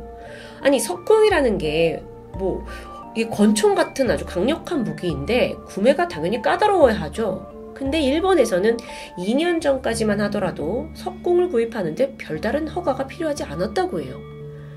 참고로 우리나라에서는 이게 공기총과 같은 부류로 판단이 되면서 구매를 하려면 당연히 경찰의 허가가 필요합니다. 근데 어쨌든 당시에 히데아키는 석궁을 구매하는데 성공했고 수십 개의 화살까지 쟁여둔 채 그날만을 기다리고 있었던 겁니다. 그리고 마침내 2020년 6월 4일 아침 히데아키가 음, 엄마와 큰 이모에게 직접 전화를 걸었어요. 엄마, 이모, 오늘 할머니 댁에 오는 거 맞죠? 라고 재차 확인을 하는 거예요. 같은 동네에 뭐 근처에 살던 가족들이었기 때문에 사실 정기적으로 할머니 댁에 모여서 함께 밥도 먹고 시간을 보냈습니다. 그리고 마침 그게 그날이었던 거고요. 얼마 후에 엄마가 먼저 집에 도착했죠. 그리고 만반의 준비를 하고 있던 히데아키는 석궁에 화살을 장전하고는 방 밖으로 나와서 어머니를 보자마자 바로 방아쇠를 당겼습니다. 아, 너무, 너무도 상상하기 힘든 음, 상황인데 문제는 이미 어머니를 살해하기 전에 또 다른 살인을 저질렀다는 거죠. 새벽 5시 그는 집에서 잠들어 있던 할머니와 동생에게 화를 쐈고요. 두 사람은 아무런 저항 흔적조차 없이 그대로 숨을 거뒀죠. 그리고 아침까지 내내 기다리다가 엄마랑 이모한테 집으로 오라고 해놓고 엄마 들어오니까 먼저 쐈던 겁니다. 와, 그런데 잠시 후 큰 이모가 어, 있니? 하면서 집 안으로 들어와요. 그런 이모의 얼굴을 향해서 석공을 쐈죠. 이게 귀를 맞고요. 이모가 이제 정신을 가까스로 차리고 도망치면서 유일한 생존자가 됐던 건데요. 아, 정말 저는 이걸 설명을 하면서도 이 너무 이게 무슨 말도 안 되는 비극입니까? 그렇게 히데아키는 세 건의 살인 혐의, 한 건의 살인 미수 혐의로 검찰청으로 넘겨졌습니다. 지난 2020년 7월에 그에게 혹시 정신적인 문제가 있는지 감정이 진행되었고요. 2021년 1월에 정식 기소가 된 상태죠. 이 사건의 범행 동기에 대해선 여전히 추측이 난무합니다. 그는 분명 가족에게 원한이 있다고 말을 하긴 했지만 사실 뭐 가족이 직접적으로 그를 못 살게 굴거나 뭐 정말 뭐 이렇게 무시했구나 이런 정황이 별로 없어요. 그래서 많은 사람들은 용의자가 그러니까 범인이 히키코모리로 지내면서 피해 망상과 열등감에 시달렸다라는 게 큰 지지를 받고 있습니다. 한편 이 사건에선 짚고 넘어가야 할 게 있죠. 일반인이 석궁을 이렇게 쉽게 살 수 있는 거야? 라는 데 우려가 커졌습니다. 그러고 보니까 2010년에서 2020년, 그 10년 사이에 석궁으로 인한 상해 사건이 13건이나 발생했어요. 또한 이 석궁으로 동물 학대를 하는 일도 빈번했고요. 그 와중에 일가족 살상 사건이 벌어지면서 어어어 이거 뭔가 법이 바뀌어야 된다라는 바람이 일게 되죠. 그리고 사건 발생 1년 뒤인 2021년 6월, 어, 석궁을 사려면 특별한 허가가 필요하다는 법안이 통과됩니다. 그래서 이제는 석궁을 사려면 교육을 받아야 하고요. 이것조차 3년마다 한 번씩 계속 갱신을 해야 하고요. 또 미성년자는 어떤 식으로든 결코 석궁을 구매할 수 없습니다. 당연하죠. 당연하죠. 근데 이렇게 강력한 법안이 생긴 데는 사실 또 다른 이유가 있는데요. 히데아키가 석궁살인, 석궁 가족 살상을 한 이후에 이때다 싶어서 일본에서 모방 범죄가 막 일어났기 때문입니다. 2020년 7월 고베에 살고 있던 한 주부가 평소에 증오하고 미워하던 남편에게 석궁을 발사해서 죽이려다가 실패하고 살인미수로 체포됩니다. 그리고 두 달 뒤에는요, 나가노현에서 20대 여성이 알고 지내던 70대 남성에게 화살을 발사했고, 역시나 살인미수로 체포되죠. 아, 이게 석궁 사건이 막 쏟아지는 겁니다. 물론 살인으로 이어지진 않았지만 어, 이러다 이거 유행되겠다 싶었고 정부도 빠르게 조치를 한 겁니다. 어쩌면 이 사건 또한 히데아키가 그렇게 손쉽게 석궁을 구하지 못했더라면 모든 가족이 죽음을 당하는 그런 것만은 피할 수 있지 않았을까요? 라는 생각이 들어요. 아닌가요? 좀 남달랐던 히데아키의 살인극은 그 도구가 석궁이든 칼이든 맨손이든 결국 피하지 못할 일이었을까요? 그건 더 비극이겠죠.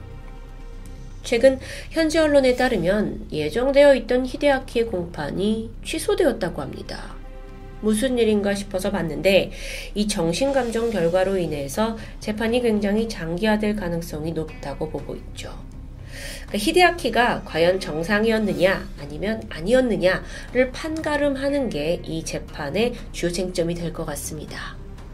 즉 히데아키는 아직 재판을 기다리고 있고 우리는 좀 더 이 결과에 대해 지켜봐야 할 것 같네요. 석궁 살인 사건 지금까지 토요미스테리 디바제시카였습니다. 안녕하세요. 토요미스테리 디바제시카입니다. 1977년 2월 21일 미국 시카고 어둠이 짙게 깔린 밤이었는데 갑자기 화재 경보가 우렁차게 퍼지기 시작합니다. 출동한 소방대가 도착한 곳은 파인그로브가의 한 고층 아파트였죠. 15층에서 맥캔 연기와 함께 냄새가 막 뿜어져 나오고 있었어요. 소방대원들이 서둘러 실내로 들어갔죠. 내부는 너무 연기가 자욱해서 앞도 전혀 보이지 않았는데요. 20분간 화재 진압을 한 끝에 현장의 모습이 서서히 드러납니다. 이미 뭐 이제 물을 뿌리고 한 작업으로 너무 안이 어지러워져 있는 상황이었는데 그때 결코 지나칠 수 없는 장면이 눈에 들어오죠. 바로 매트리스 아래 사람의 발이 보인 겁니다. 대원들이 조심스레 거길 들었더니 사망한 여성의 시신이 있었습니다. 소방대원들이 좀 더 빨리 도착해서 그녀를 구해내지 못했다는 생각에 마음이 찹찹해졌는데요. 이때 시신을 추스르던 한 대원의 미간이 상당히 찌푸러졌습니다. 여성이 알몸인 상태였는데 왼쪽 가슴에 칼이 꽂혀 있었기 때문이에요. 순식간에 이 사건은 방화에서 살인으로 바뀌었죠. 그리고 곧이어 여성의 신원이 파악됩니다. 그녀의 이름은 테레스타 바사. 필리핀 출신이에요. 인근에 위치한 에지워터 병원의 호흡기 치료사로 일하면서 아주 헌신적인 사람이라는 평을 받을 만큼 성실했다고 합니다. 그랬던 바사를 누가 죽이려고 했던 걸까요?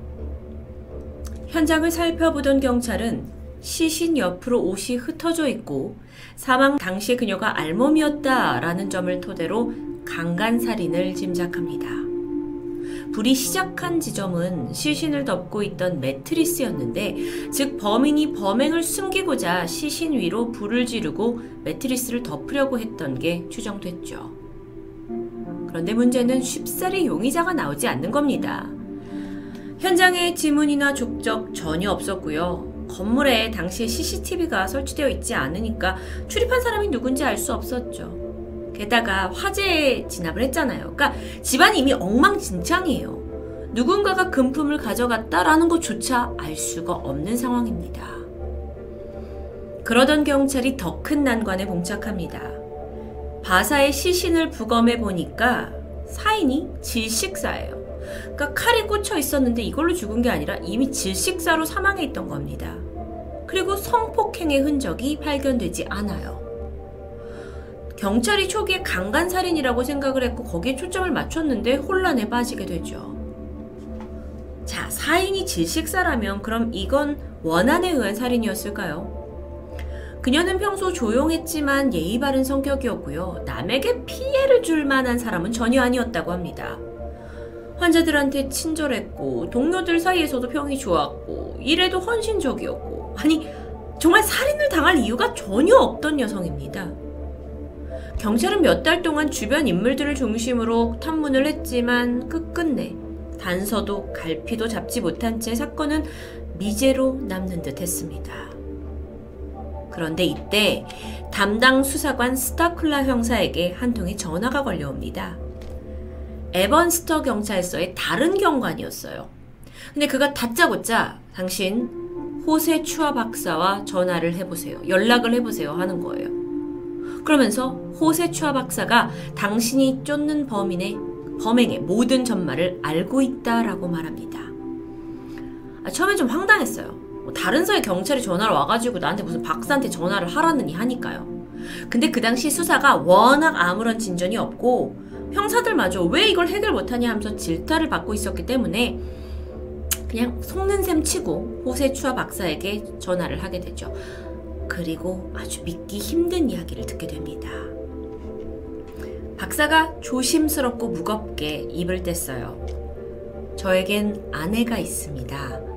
이름은 레미 추아지요. 얼마 전 그녀에게 죽은 테레시타 바사의 영혼이 들어왔었습니다. 그리고 나는 그때 이 사건의 모든 전말을 전해 들었고요. 난 범인이 누군지 알고 있습니다. 이게 무슨 말일까요? 시간은 바사의 살인 사건이 일어나기 2주 후인 3월로 돌아갑니다. 그녀와 같은 병원에서 근무하고 있던 필리핀 여성 레미 추아. 레미는 바사와 같은 이제 그 필리핀 출신의 여성이었지만 바사와 그렇게 친한 사이는 아니었습니다. 얼굴은 알지만 뭐 워낙 다른 시간대에 근무를 했기 때문에 마주칠 일도 거의 없었죠. 바사가 끔찍하게 죽었다는 소식을 듣고 레미가 놀래고 안타깝긴 했지만 뭐 사실 조용히 명복을 빌어주는 것 외에 뭐 그녀가 어떤 행동을 취하진 않았죠. 그러던 어느 날입니다.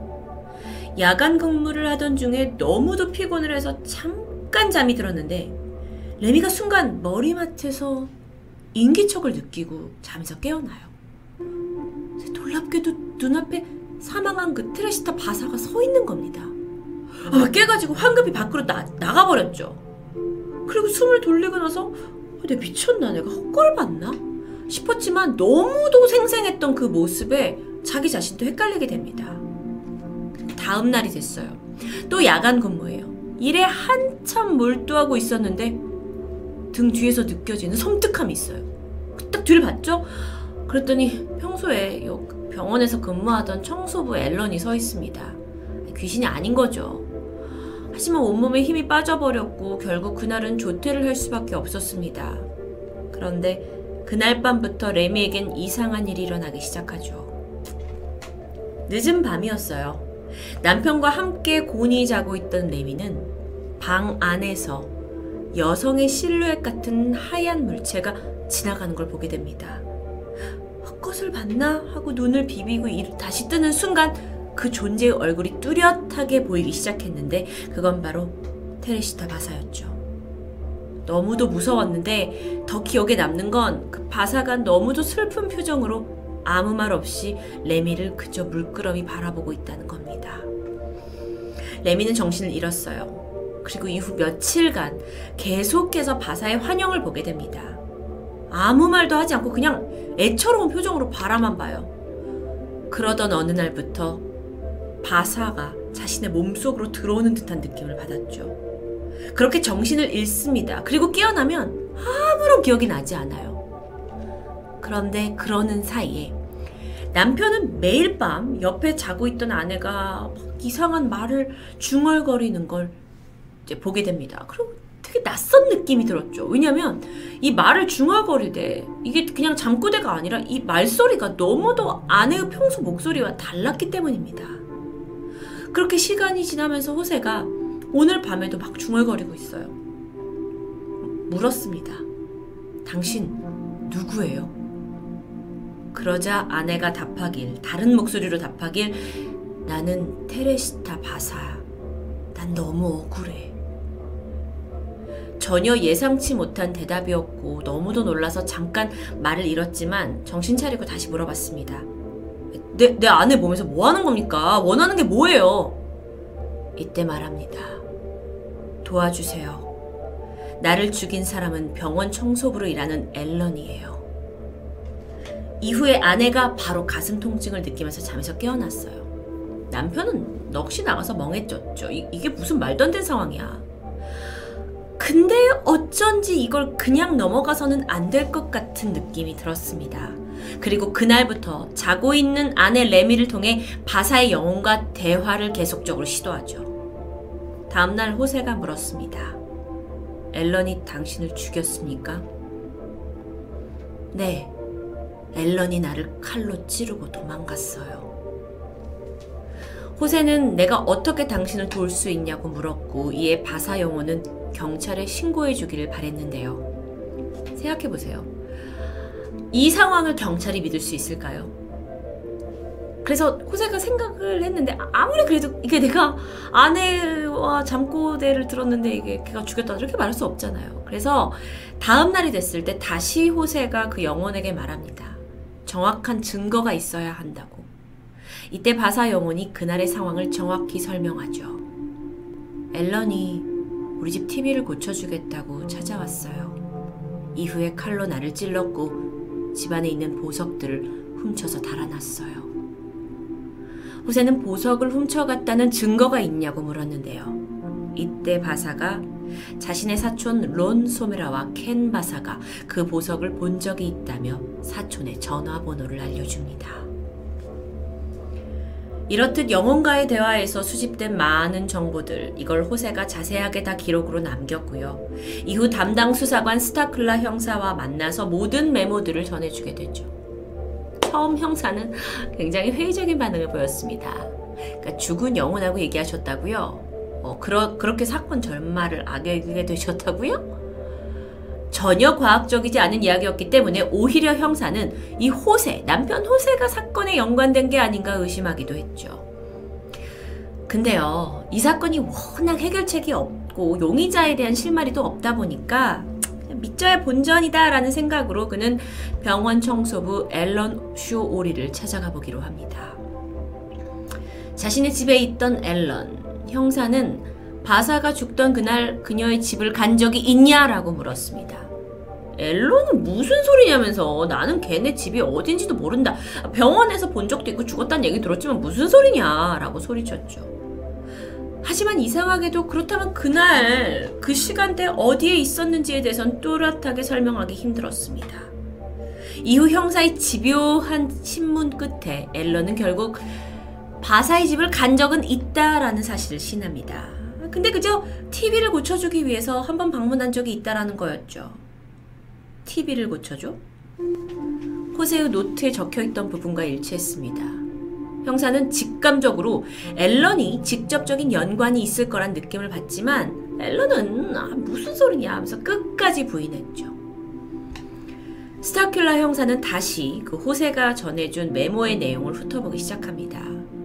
여기서 눈에 띄는 건 훔친 보석. 바사의 어머니가 줬던 것으로 진주와 옥 펜던트로 장식된 목걸이와 귀걸이 세트였습니다. 그래서 바사의 사촌들에게 전화를 걸었죠. 그래서 이게 사실인가 확인합니다. 어머니가 물려준 보석이다라는 부분이 정확한 게 드러나요. 뭐야? 그럼 정말 범인이 앨런이야? 형사는 한 번 더 확인해보고자 앨런의 집을 찾아갔습니다. 띵동. 문이 열리고 그가 마주한 건 앨런의 여자친구 캄이었는데요. 형사는 그녀를 보는 순간 머리를 한 대 맞은 듯 했죠. 캄의 귀와 목에는 바사가 묘사한 그 진주와 옥으로 된 목걸이, 보석이 있었던 겁니다. 형사는 조심스럽게 이걸 어디서 샀냐고 물었죠. 그러자 캄이 말합니다. 그거 앨런이 크리스마스 선물로 줬어요. 이후 형사는 앨런의 자백을 받아냈습니다. 평소 금전적인 문제로 어려움을 겪던 와중에 동료로 일하던 바사가 상당히 뭐 돈이 있다라는 사실을 알게 됐고 금품을 훔치기 위해서 TV를 고쳐준다는 이유로 집안에 침입했죠. 살인을 저질렀고 수사에 혼선을 주기 위해 강간살인처럼 보이려고 현장을 조작했던 것도 자백합니다. 이후 앨런의 재판은 1979년 1월 21일에 실제로 열렸는데요. 이때 법원에 있던 판사와 또 배심원 시민들까지 아니, 이 기이한 사건에 도대체 어떻게 판정을 내려야 할지 고민하게 됩니다. 사건 해결의 주체가 죽은 자, 즉, 유령의 증언이에요. 이게 쉽게 받아들여지지 않는 겁니다. 이 전례 없는 사건에 앨런, 그러니까 이 범인 앨런의 변호사 측에서는 아, 말이 되냐, 유령의 증언 가지고 지금 법정에서 이게 효력이 되냐라면서 주장을 했고, 그러다 보니까 이게 재판도 무효로 갈 가능성이 커 보였습니다. 하지만 유가족들도 포기하지 않았죠. 그러면서 재판이 길어지는데요. 결론적으로 앨런 쇼우리는 살인과 방화죄가 인정되었고 14년형을 받게 됩니다. 이건 미국 역사상 유령의 증언을 받아들인 사상 첫 유죄 판정이었습니다. 범인 앨런은 1983년 7월 수감된 지 5년이 채 안 돼서 가석방을 받았고 이후에는 행적이 묘연합니다. 레미 또한 더 이상 바사의 환영이 보이지 않는다고 말했고요. 이 사건은 무덤에서 온 목소리라는 제목으로 정말 미국의 많은 언론 매체에서 다루어졌고요. 죽은 사람의 증언이 공식적으로 인정된 테레티사 바사 사건으로 유명합니다. 결국 뭐 재판의 결과는 있지만 미국 역사 내에 영원한 미스테리로 남겨졌죠. 사건을 담당했던 모든 것을 눈으로 체험했던 스타큘라 형사 또한 판결 이후에 어쩌면 정말 내가 모르는 또 하나의 세상이 있을 수 있고 영혼이 존재한다라는 것에 이제는 확신을 갖게 됐다고 합니다. 그렇다면 죽은 바사의 영혼은 이제 어디 있을까요? 그녀는 편히 눈을 감았을까요? 아니면 이제는 행적이 묘연한 앨런을 지금까지도 따라다니고 있는 건 아닐까요? 토요미스테리 디바제시카였습니다.